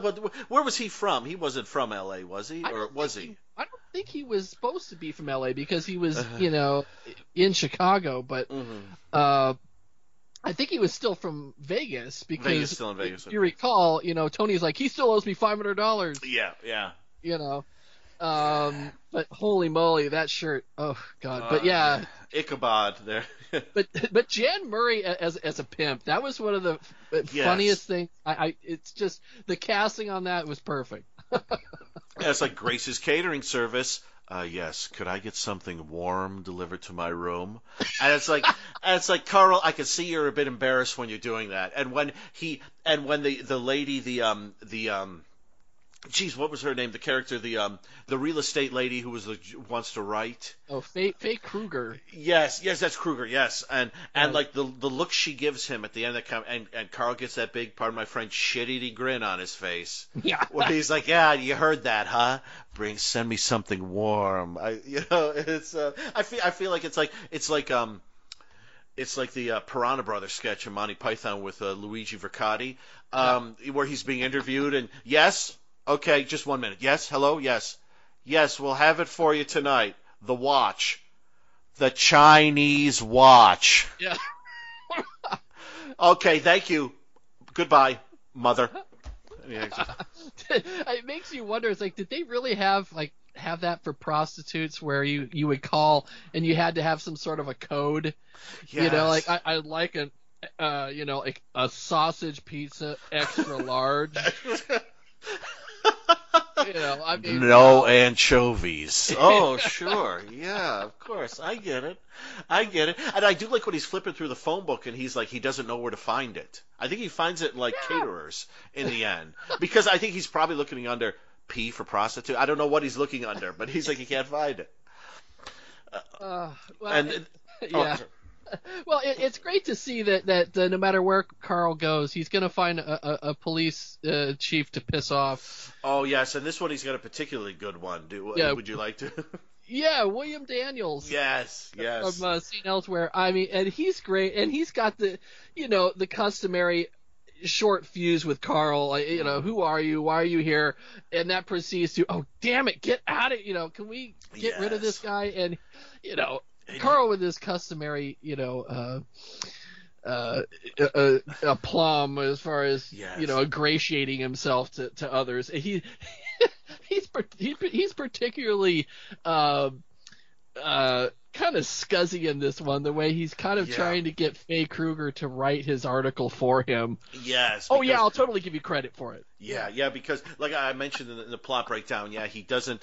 Whoever this um sort of um uh, guru or whoever he's supposed to interview. the Matamera, yeah. Ma- yes, yes, is gone. So so he's trying to get Faye to to write the article, and and then he's fooling around with you know William Daniels. I I do the thing I like about his cop character is that I don't think there's ever a moment, even possibly in the end, where he seems to believe Carl. It's just it's it's you know some of them are like uh, you know like in Night Stalker. There's a moment Yeah. where everyone you could tell they're going to screw him over, but they're like okay let's oh I've, I've actually got a plane right now and he drives by the Egyptian theater which I've been to many times Yes. and they're showing Pink Floyd uh, the Pompeii their live at Pompeii movie Oh wow. from, from the early 70s. Um, from 72, 73, I think it was after Meddle. Uh, don't, don't don't quote me on that because I haven't seen it in ages. But um, but but yeah, the, the, he, he's an interesting he's an interesting cop because um, he he has he has an answer for every one of sort of um, Carl's things. You know, like you know, like a um, you know, it was a woman. Well, no, we don't know that for a fact. Your cops chased her for two blocks. You know, she's a woman. You know, she, well, he had long hair. You know, it could have been the, this cult or whatever. Could have been a hippie. Yeah, yeah, it could have been a hippie with the body of Veronica Lake. You know, and, and, and they just and don't say vampire. And it's like it's one of those things where it's like, Ugh, there's a vamp. Mm.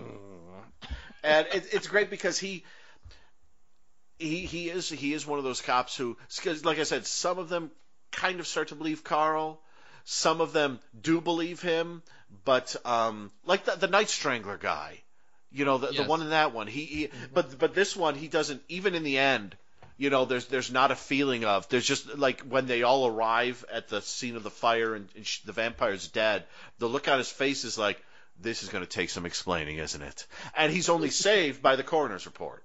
Yeah.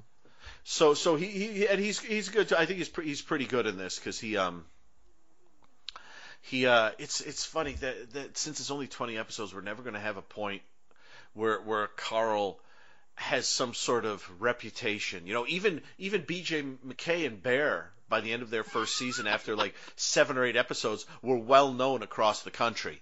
You know, they'd go into a county and the sheriff would be like, "Oh, you're B.J. McKay. I saw the thing from Orly County the Sheriff Lobo sent out." And and but but Carl's never going to get that, which is too Yeah. bad because he's I mean he's fast becoming the super expert on every strange supernatural thing and and and I mean I, I, I we won't talk about it here. Maybe in like two episodes we'll talk about sort of um, does the the authorities treating him the same way in almost every episode does that get wearing on the soul and, and then for the viewer after we won't discuss that here because we're still early on but maybe in a couple episodes. I, I do have to say I, I found it interesting with with with this series that they uh, they really didn't seem to uh, give him a, uh, a a constant adversary. I mean, you could you could argue Yeah. Tony, but Mhm. uh, you know, wouldn't you think that there would maybe be like one police captain that he would deal with all the time? yes in Chicago yeah Uh, but you You'd only think. get one uh, that is re- it recurs more than once, and that's you know uh, Captain Siska, played by uh, you know Keenan Wynn. Mm. Um, he's only in he's in two episodes, but everyone else is all like you know it's a new one every time, like as if he drives them into madness. Yeah. yes and they're forced to retire. yes, that that would have that would have actually been great if that had um, like like one of the things that's um fun about like say the the Green Hornet uh, Yes. series is you have Scanlon the DA, who knows who the Green Hornet is and knows that the Green Hornet is not a cr- criminal, that he's on the side of good. So they've they've got that sort of in in the high spots of government in I forget the town that that Green Hornet is set in, but the city, you know, whatever that city is, you know, you get that. And I, I would love it if they had done something where, like, may, maybe like at the if they knew they were going to pick picked up for a second season, maybe if if one of the chiefs of police or something had gone with Carl and been there when this happened. And and maybe the chief of police had to cover up something, but he was like, "Carl, I know what we went through. And you know, if you need help, I'll help you out, you know, or something like that." It would have been nice to get because Car- I mean, I mean, in this episode it is Carl against the world, but in occasional ones you get, you know, a gal helping him out or someone assisting him in certain ways. Sure. Um, but but there is that that sort of him against the world thing. Um, would have would have had to have changed definitely if the show went on longer, and maybe it would have had to have changed by the time we get to episode fifteen or sixteen. I haven't watched the um, I haven't watched the show all the way through in a few years, and I think by the time we get to the end, we're going to be watching this on Blu-ray, Yes, sir. and so we're going to be watching in style. nice. Well, I, here's what I always thought would be a great episode: Mm. that there's um, murders in an, a, a mental hospital in an insane Mhm. asylum, right? Mm. And it turns out there's an entire wing, and it's all captains that dealt with with Kolchak. like Arkham Asylum, but all all Kolchak Kolchak Asylum or something. yes, it is. All, and they all see him come in and they freak out as soon as he comes in with his crappy little camera and. Uh, Oh, Tape that would be fun. That would be fun. oh, um, that that that that would they they they could have they could have done one even if they, if they didn't do that they could have done an episode later on in a in a like an abandoned asylum sort of a session nine oh, or, oh, or something yes. like that. Would you could you imagine that? Uh, Oh, I love have that film. Th- oh, that's oh wow, that's such a good film. Yeah, could you? Wow. Uh, I my, my, my worry my worry with the with the show is that I, I don't know if they would have been like the way the X Files was able to keep it going pretty strong throughout most of its run. I Yeah. worry that if if Night Stalker had gone on to like third season, it would have been like, wow, it's the eighth werewolf episode or something like that. You know, I, I don't know if they I, I don't know if they would have. I mean, they did have David Chase on there. He's a wonderful writer. He's fantastic. Uh, Yeah. but I, I just I worry that they may not have had. They may have run out of things. Well, they really what they really would have ended up having to do was go with season long story arcs. Mm. You know, like a Buffy the Vampire Slayer or something where okay. you have, you know, a little detour here and there, but you have an overarch, you know, villain that's, you know, kind of in the background, occasionally takes over an episode, and then you have the big finale in the season finale or something. Mhm. But um, yeah, I, I, they really do kind of do every single main vampire you can come up or uh, main monster that you can come Yes. up with. Uh, but I, there's a couple episodes, I- I- including one that's uh, a couple episodes from this one that uh, where they come up with something fairly unique, and I, I thought I thought it was well done as well. But um, yeah, it's it's it's a very interesting mix as it goes along. Yeah, and um, uh, okay, well, so so so um, uh, what else do you have on this one? Uh, the poor Vincenzo, huh? oh God, Come on, I mean, the great thing about the episode here is that it takes it out of Chicago. right? You get lots of great '70s uh, Los Angeles footage. shots. You know, Yeah, yeah, and you get the um and and like I said, you- and you and you get although you don't see it, you get the the story of her travel from Vegas through Barstow to L.A. yeah. And um and I will say, I I, I just thought. It reminded the the scene where you first see her hands come up out of the ground in the That's foreground. That is fantastic. that, that reminded me of um, pardon me, um, Grave of the Vampire a bit, which David Chase wrote. oh, which- uh, which- Michael Pataki, right? Yeah, and William Yeah. Smith. Yep. Yeah.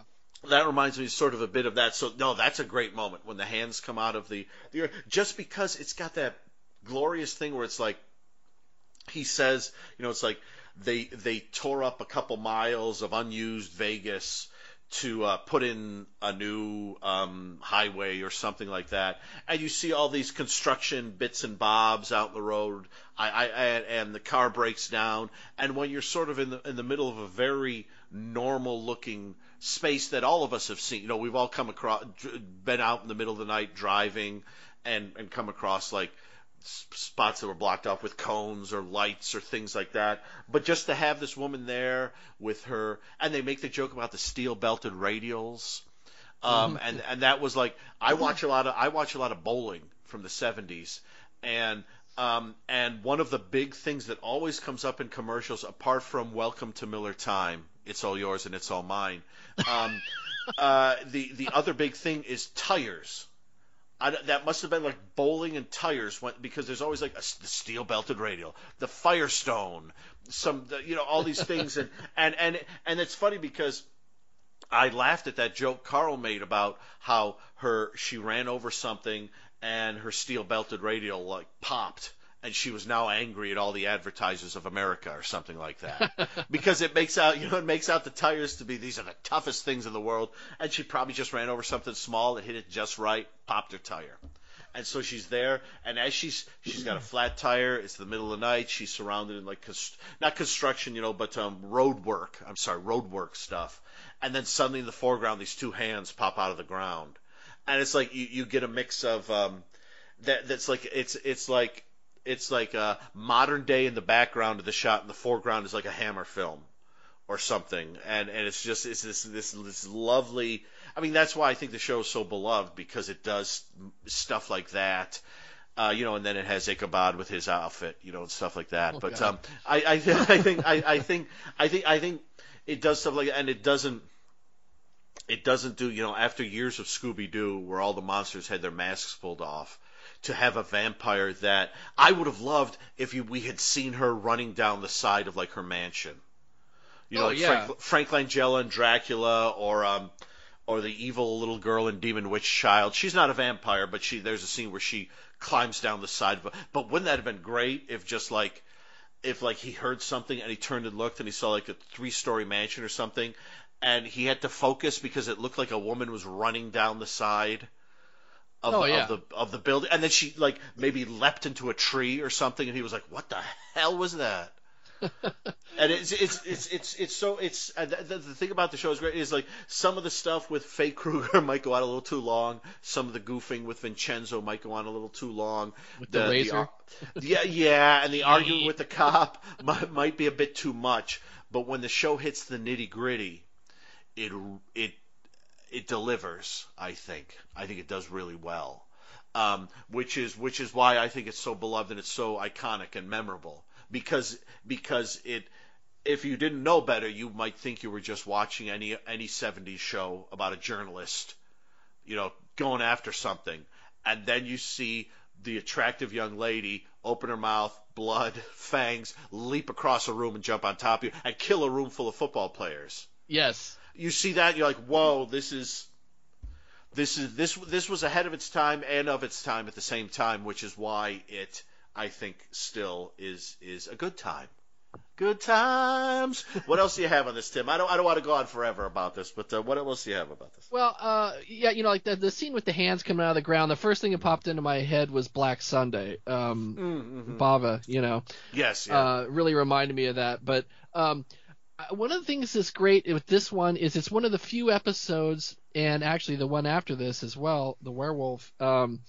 that get us out of Chicago. yes yes And so what that means is we actually get a lot of real location shots. Granted, it's pretty much L.A., Mhm. but uh, you know we don't get a lot of that Universal backlot stuff. That yes as yeah. soon as you see it, you immediately know, oh, that's the backlot. Yeah, you see that curve, the curve in the street in the background because Yeah. you can't you can't show. You have to have something blocking because like you the rest there's another you know like the the Amity you know Jaws shark is is right on the other side of that you know or something. So you have to have the curve. Yep. Yeah, because you see you see Carl when he checks in at his hotel, he's at the Hotel Knickerbocker.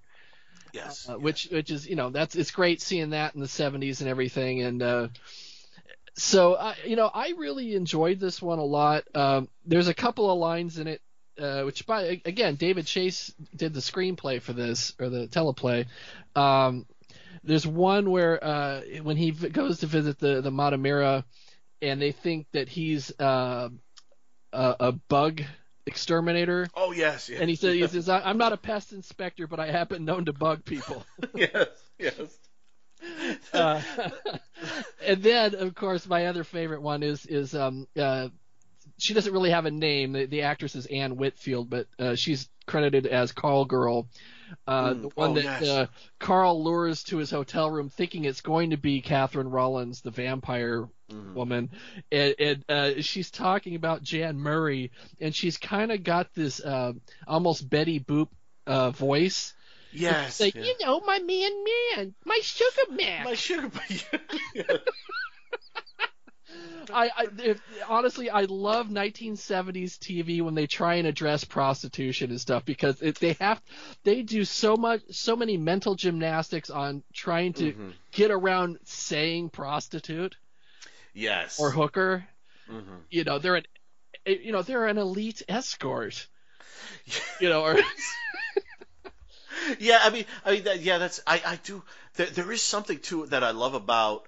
I don't, I don't know if I love it, but I, I like the concept that this, um, this woman was killed by Skorzeny. This woman was a high class call girl prostitute in Vegas. She was killed by Skorzeny. He buried her body in the middle of nowhere.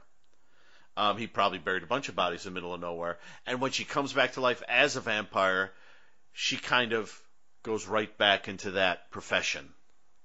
I, there's Yeah. something about that that I, I really kind of like. It's not really it's not really dwelt upon, but it's it's sort of like um, be, because in that profession she is sent to places where specifically it, they're going to be intimate and they're going to be alone Right. and you're not going to get a lot of publicity and things like that. I mean, unless your football team shows up, Right. you know. And when she beats the crap out of those guys, it's not. It's not. windows and Yes, it's. I mean, it's not as great as leaping off the hospital building and motorcycles, but it's it's pretty darn. I mean, there's one shot where like Carl is is by like a window, like a balcony, and she just keeps throwing people through the balcony windows, and he's like he ducks, and now he's over here, and he she just killed the whole football team, and he's able to grab two like pokers or something, put them together as a cross, and um get her to go away. Well, It's it's it's, it's good. It's it's sh- I think it's pretty sharp stuff. I, I don't. Yeah, uh, I- and you know, I, I think it's also with the her returning to prostitution. I think um, it, it reminds me a lot of Dawn of the Dead, where they, you know, like, well, why are all these people coming to the mall? Yes, because that's what they knew in life. That's, what, they, were did, drawn yeah, to. So that yeah. like, in death, that's all they know is to just go to the mall. And so, I, I mean, maybe It's- that's one of those things where there's that that flicker of intelligence that's still there or memory. Yes, because yeah, I, I like that. I like yeah. No, that that works because when she she's not looking for Ichabod, she's actually in like a club talking to someone, and Ichabod dismisses that guy, and then he talks to her, and hooks her up in his aunt. Uncle Aunt Grace catering, co- whatever the hell it was, Grace's catering company.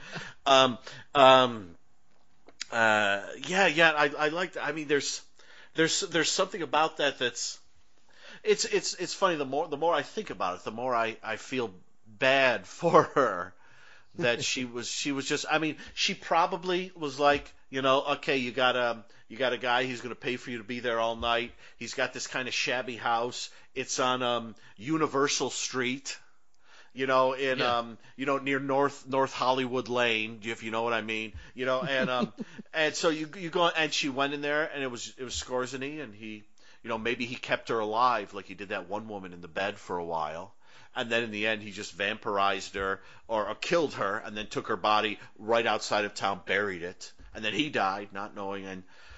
And he would have probably put a stake in her heart, I would have imagined, so she wouldn't have come back and, and tried to um, uh, take over any of his real estate, as it were.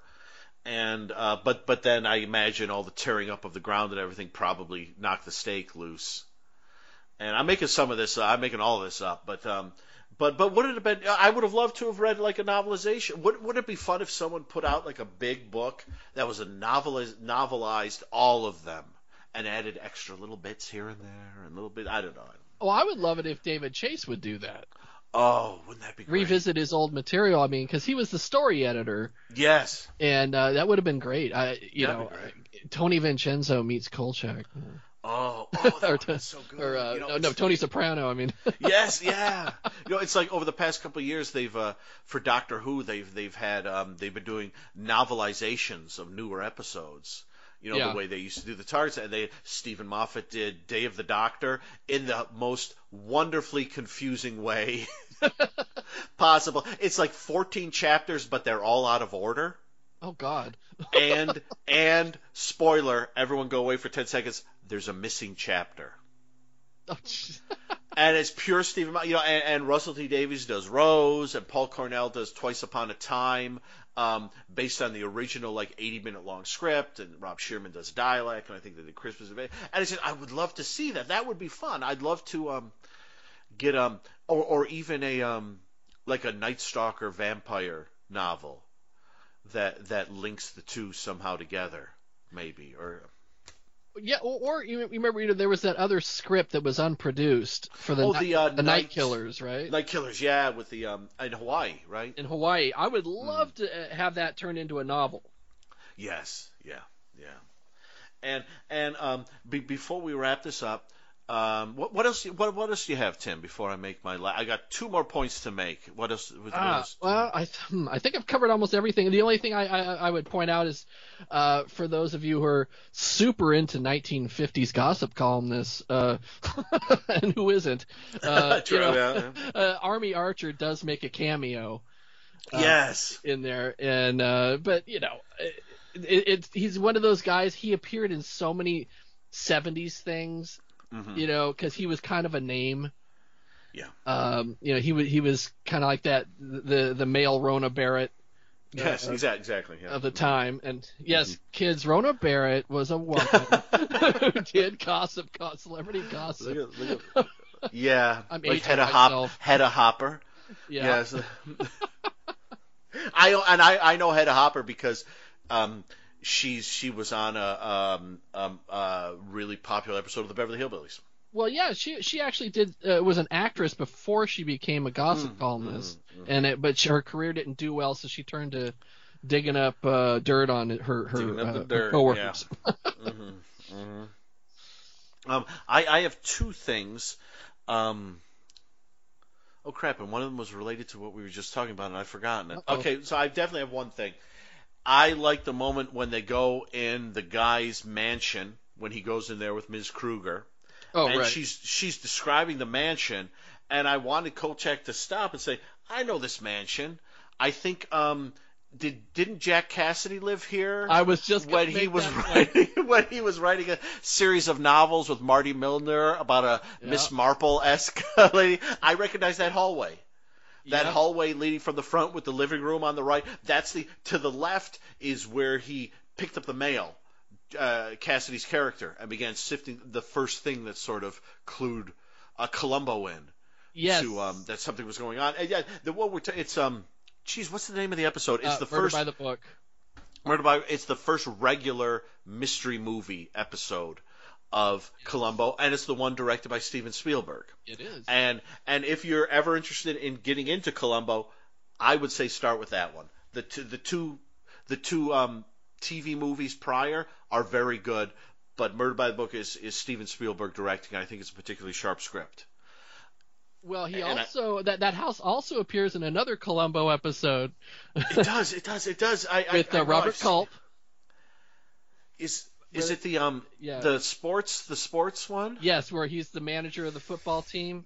Dean Stockwell. Yeah, it, It's uh, yeah, yes. it's it's his. Uh, well, actually, I'm trying to remember if it Is was it, his or- house or if it was Dean Stockwell's house because it was. Um, well, they.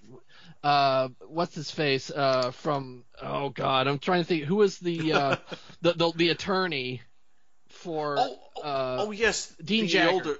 Yeah, the older guy. Yeah, who was in uh, the Great Evil Town. right. Which I recommend everyone. Yes. And yeah, He has a bit of a lisp.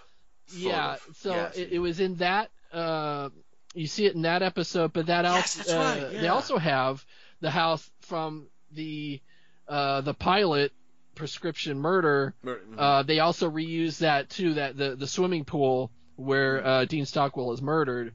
oh yes, same location as well. Right. Uh-huh. Yeah. Okay. Yeah. It's it's it, that that must have just been you know because they have they have here in Hollywood they have locations like up in the hills that st- st- you, you know because you can't you know you, you can't you can't recreate a full on mansion in the hills Yeah. in like Universal Studio because it's not in the hills. So the studios own or used to own, I'm sure they still own, like s- property up. I mean, I've I've said I've said this many times, but and I think maybe I said this the last time I talked to you. I forget, but oh, or who was I talking to? I forget. But it was um uh, when I did extra work. There was I was on an episode of Clueless, and it was a big frat party Ah, yeah. and and we were sent to a mansion up in the hills that was basically owned by whatever studio did Clueless. Mm. And they they used it when they needed a mansion in the hills so they could do exteriors and they could do proper mansion interiors. That's what they used. And so we just Ah. spent the whole day doing a, a frat party inside the house, and it, it was just and I didn't realize that they did that. And this mansion must be one of those too because it's clearly it's clearly a, a I mean, or it could be just someone who really likes kind of whoring out their house. You know, well, I know I- I don't- famous architect's house is what I re- Oh. recall reading. Um, okay, that could be it too. Yeah. Yeah. Well, I, I do have to ask Dan. uh, uh, So you were in a frat party. Were, were you like doing keg, a kegger, or what were you doing? Were you were you shotgunning know, beers? What were you doing? I've I've never seen the episode um, because I'll, I'll, I'll be damned if I'm going to watch like 60 or 70 episodes of the Clueless TV show trying to find what episode it is. And I'm having I, I I don't the frat party is like one of the plot lines, and I am actually I am the sleeping guy in the episode. wow, you got the best assignment. Well, because what happened was um, when they were setting us all in the first, I forget, and the director of it was like someone really cool. I don't. It wasn't like Martha Coolidge, but it was someone like that sort of. Um, and maybe it was her. And um, and when they were setting people, uh, at, and they kind of set me on the edge of a couch by myself, and I said something like, well, I'm by myself. Everyone's with someone, and the second AD or someone was like, "Yeah, you'll be fine." I said, "How, how about should I? Can I pretend to be asleep or something? Like I'm really bored? Yeah, whatever." And I pretend to be asleep. and then in the next shot I was in, I did the same thing. And then they saw it, and so there's actually a scene where one of the couples, and I don't know the characters' names. I'm I'm sorry, but there's one of the gals who one of the not not the main clueless gal Cher. but one of the other yeah one of the other ones is talking with her boyfriend and they specifically they were trying to they're sitting on a couch and they're they're they're kind of talking to each other and the director actually yelled out where's that sleeping guy wow. and everyone famous. everyone paused everyone paused and I came and said do you mean me and she said yeah and I said yeah what what do you need and she said we're, we're trying to liven up the scene because it's them arguing and they argue a lot. Would you just sit in between them? And I did. And I sat in between them. And as they were arguing, I kind of kept moving around and getting closer to one of them. And they kind of like say, "Well, I need you," and they kind of push me away. I need you to do this. And I, and, well, I, and they, it was almost like um, I want to say there's a Mr. Bean sketch where he falls asleep in between two people and he keeps like dropping onto one of them and they push him off and he goes out of the other. It wasn't quite that extreme, but that's what it was. It was basically they were trying to argue and I kept moving around and sleeping and they kept pushing me if I got too close and stuff like that. And that was a lot of fun. And um, You got some then there was to do. I got some shtick to do, and there was a scene where like there was this huge winding staircase that like everyone was going up and down, and I was like asleep in the middle of it.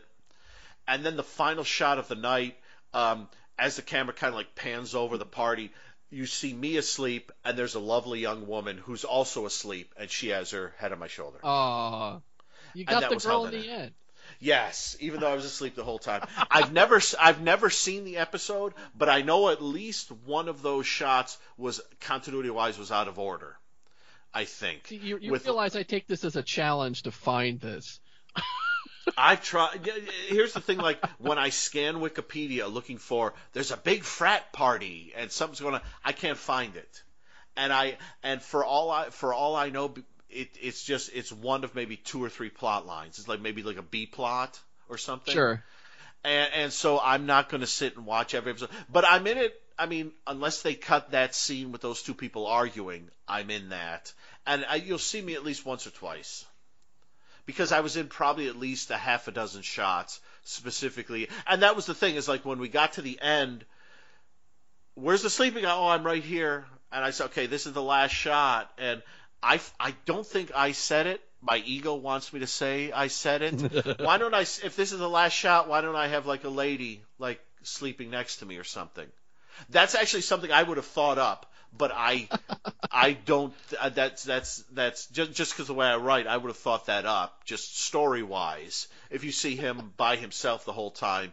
In the last shot, he'd be with someone. Yeah, you, you know, sir, what would be really beef this scene up is if I was sleeping next to Kathy Ireland. Precisely.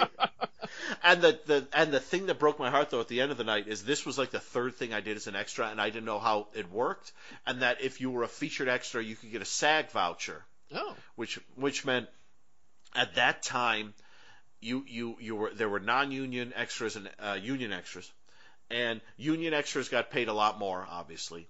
But and the way a non-union extra became an extra was you got it was like three vouchers, SAG vouchers, or five, I forget what it was, and um, and at the end of the night we were leaving, and someone saw me and said, "Oh, you're the sleeping guy." I said, "Yeah." Did, are they going to give you a SAG voucher? And I said, "I don't know what that means." and they said, "Go to the go to the second AD and say you were the sleeping guy, and and you were a featured extra." And, and they, they'll bump you up. They'll give you this voucher and you'll get paid, you know, you'll literally get paid double what you would have gotten paid. And I said, Oh, sure. And I went and asked them, and they said, Oh, man, you were great. Oh, thanks so much. But you know what? We only had like three extra vouchers, and one of the uh, one of the um, assistant directors, his girlfriend and two of her friends are here, and we gave them to them. Wah, wah. And I was like, okay, well, there you go. there you go. The show back back in the day there, the 97, 98, Seventh Heaven was the show to go on for SAG vouchers. Oh. Um, they shot um, in Santa Monica at a studio, and they were always um, if you would appear on the show, if you appeared on the show like more than like a couple times, they would be like, "Oh, you're back. Let's see if we can get you a voucher." They were they were the kindest uh, show to do that. Back in the Um, but- WB days. Yeah, so that's my that's my clueless story. And um, if anyone knows that episode, I must be in it at least once. There's no way they cut. It was like half a dozen times. There's no way they cut every. Maybe they did. Maybe like who's this jackass? And I'm not in it at all. Uh, but it but- seems like you were kind of a running gag. So I I was know? yeah. That's that's the way. And and and like I said, the thing was it wasn't like this was maybe like I said maybe the third time I'd done extra work, and it was just to me. I you know I'd only graduated college a couple years before, and we were I was in all sorts of short films and we did all sorts of things, and you know just you know I acted in those and I was in those. So it's like if someone said, hey, you know you sit here, I I would throw out a suggestion. Now, you know, you, you don't really do that if you're an extra, but I just happened, you know, mention it, and it was like, yeah, do that, whatever. and suddenly, you know, and so it's just, but that was, a, I remember doing that, and that was like, that was like a like a ten hour shoot that started in like, like like uh you know mid afternoon and went to late night, and and that was a lot of fun. But um, yeah, gosh, yeah, if you can find the episode. I'd love to know that I was in it at least once. You can see you can see the young Dan just snoozing at a frat party. I think it's a good gag, actually. That in like every major scene in the frat party, there's always this one guy who's sound asleep. As loud as it gets, as crazy as it is, there's always one guy who's sound asleep. I think that's funny. did, so did you have like a costume change, or or did you wear the No. same outfit the whole time? It was the same outfit because it Oh, was the same party. Yeah, yeah. And and like I said, there there was there's one spot in there where. Oh no no I. Actually, when I mentioned the continuity error, maybe there wasn't one. I feel I, I've always felt like in the back of my mind that they had me do something in one of them where as I was doing it I thought, wait a minute, if this is at this point in the episode, shouldn't I be over here instead of over there? And but I thought, Dan, you you're getting paid like forty bucks. Yeah. Shut up. Shut up. These people, you know, every single every single person, apart from you, uh, you know, and the other extras are making sweet cash doing this. You're making nothing. You know, keep keep keep the uh, keep the free advice to a minimum. Um, so so that was the vampire and an episode of Clueless. Which episode? Which episode? We we really connected that, didn't we?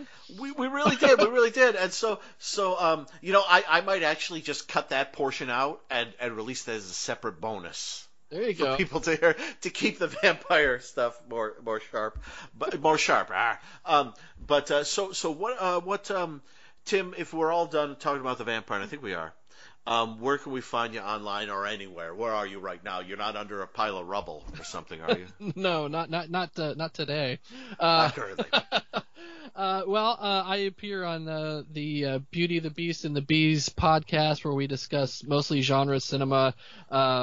Me and uh, my co-host Kelly Hogaboom, and uh, we're on Facebook, Instagram, Twitter, all that good stuff. And we have our own website. You can Google that. And uh, our current episode, uh, we discuss the horror films The Dark and the Wicked. um, Revenge, and the old '80s classic The Stepfather with Terry O'Quinn. Oh yes, nice, nice. All right, thank you so much uh, for joining me for the vampire. Next up, you know it, we got the werewolf, and next up on Eventually Super Train, I think we're done. Listen to this. And that was episode 112, everyone. I hope you enjoyed it. I think we're going along pretty good. Like like we said, uh, we're about halfway. Well, we're more than halfway into Search now. I think we have 10 episodes left, but we're near the end of Planet of the Apes, and we're still very, very early, early days of Kolchak. So, um, yeah, I, I hope you enjoyed it. Let me give you just a rundown. Where are we online? Uh, at eSupertrain1 on Twitter eventuallysupertrain.blogspot.com is the is the website. And just eventually supertrain is the facebook group. You can email me at danny d-a-n-n-y slacks s-l-a-c-k-s at yahoo.com if you got anything you want to say or if you got something you don't want to say if you just want to shoot the, the breeze please join me. And uh, anyway that's that's the episode. Yeah that's 112 ah. Next time more search more apes more kolchak I think it's going to be great. Uh, thanks everyone again for listening, and please uh, be good to yourselves and uh, enjoy this. Hey everyone, it's Dave. I'm Dan's twin. You haven't heard a lot about me. I don't do any fun podcasts or write any fun books or anything like that. I just sit in a quiet corner looking at walls. But I'm here to say pick up a copy of From Beverly Hills to Hooterville Exploring TV's Henningsverse 1962 1971 by Daniel R. Budnik. Go on Amazon $30 for the paperback, 15 for Kindle, or zero on Kindle Unlimited. How can you beat that? Huh? S- seriously. And if you are a uh, Henningverse gatekeeper, and Dan has encountered a few of them, both white guys, both about 15 to 20 years older than Dan. Um, if you are a Henningverse gatekeeper, you know where you can shove it. So we hope you enjoyed this episode of Eventually Super Train, and we hope you'll buy the book. Have a great day. We'll talk to you soon. Oh, and Dan promises next time, if he does this, he'll have some sort of music or something to make it seem more like a proper promo rather than something he threw together 10 minutes before he uploaded the episode to SoundCloud. I know, Dan, I'm sorry. Okay, bye bye.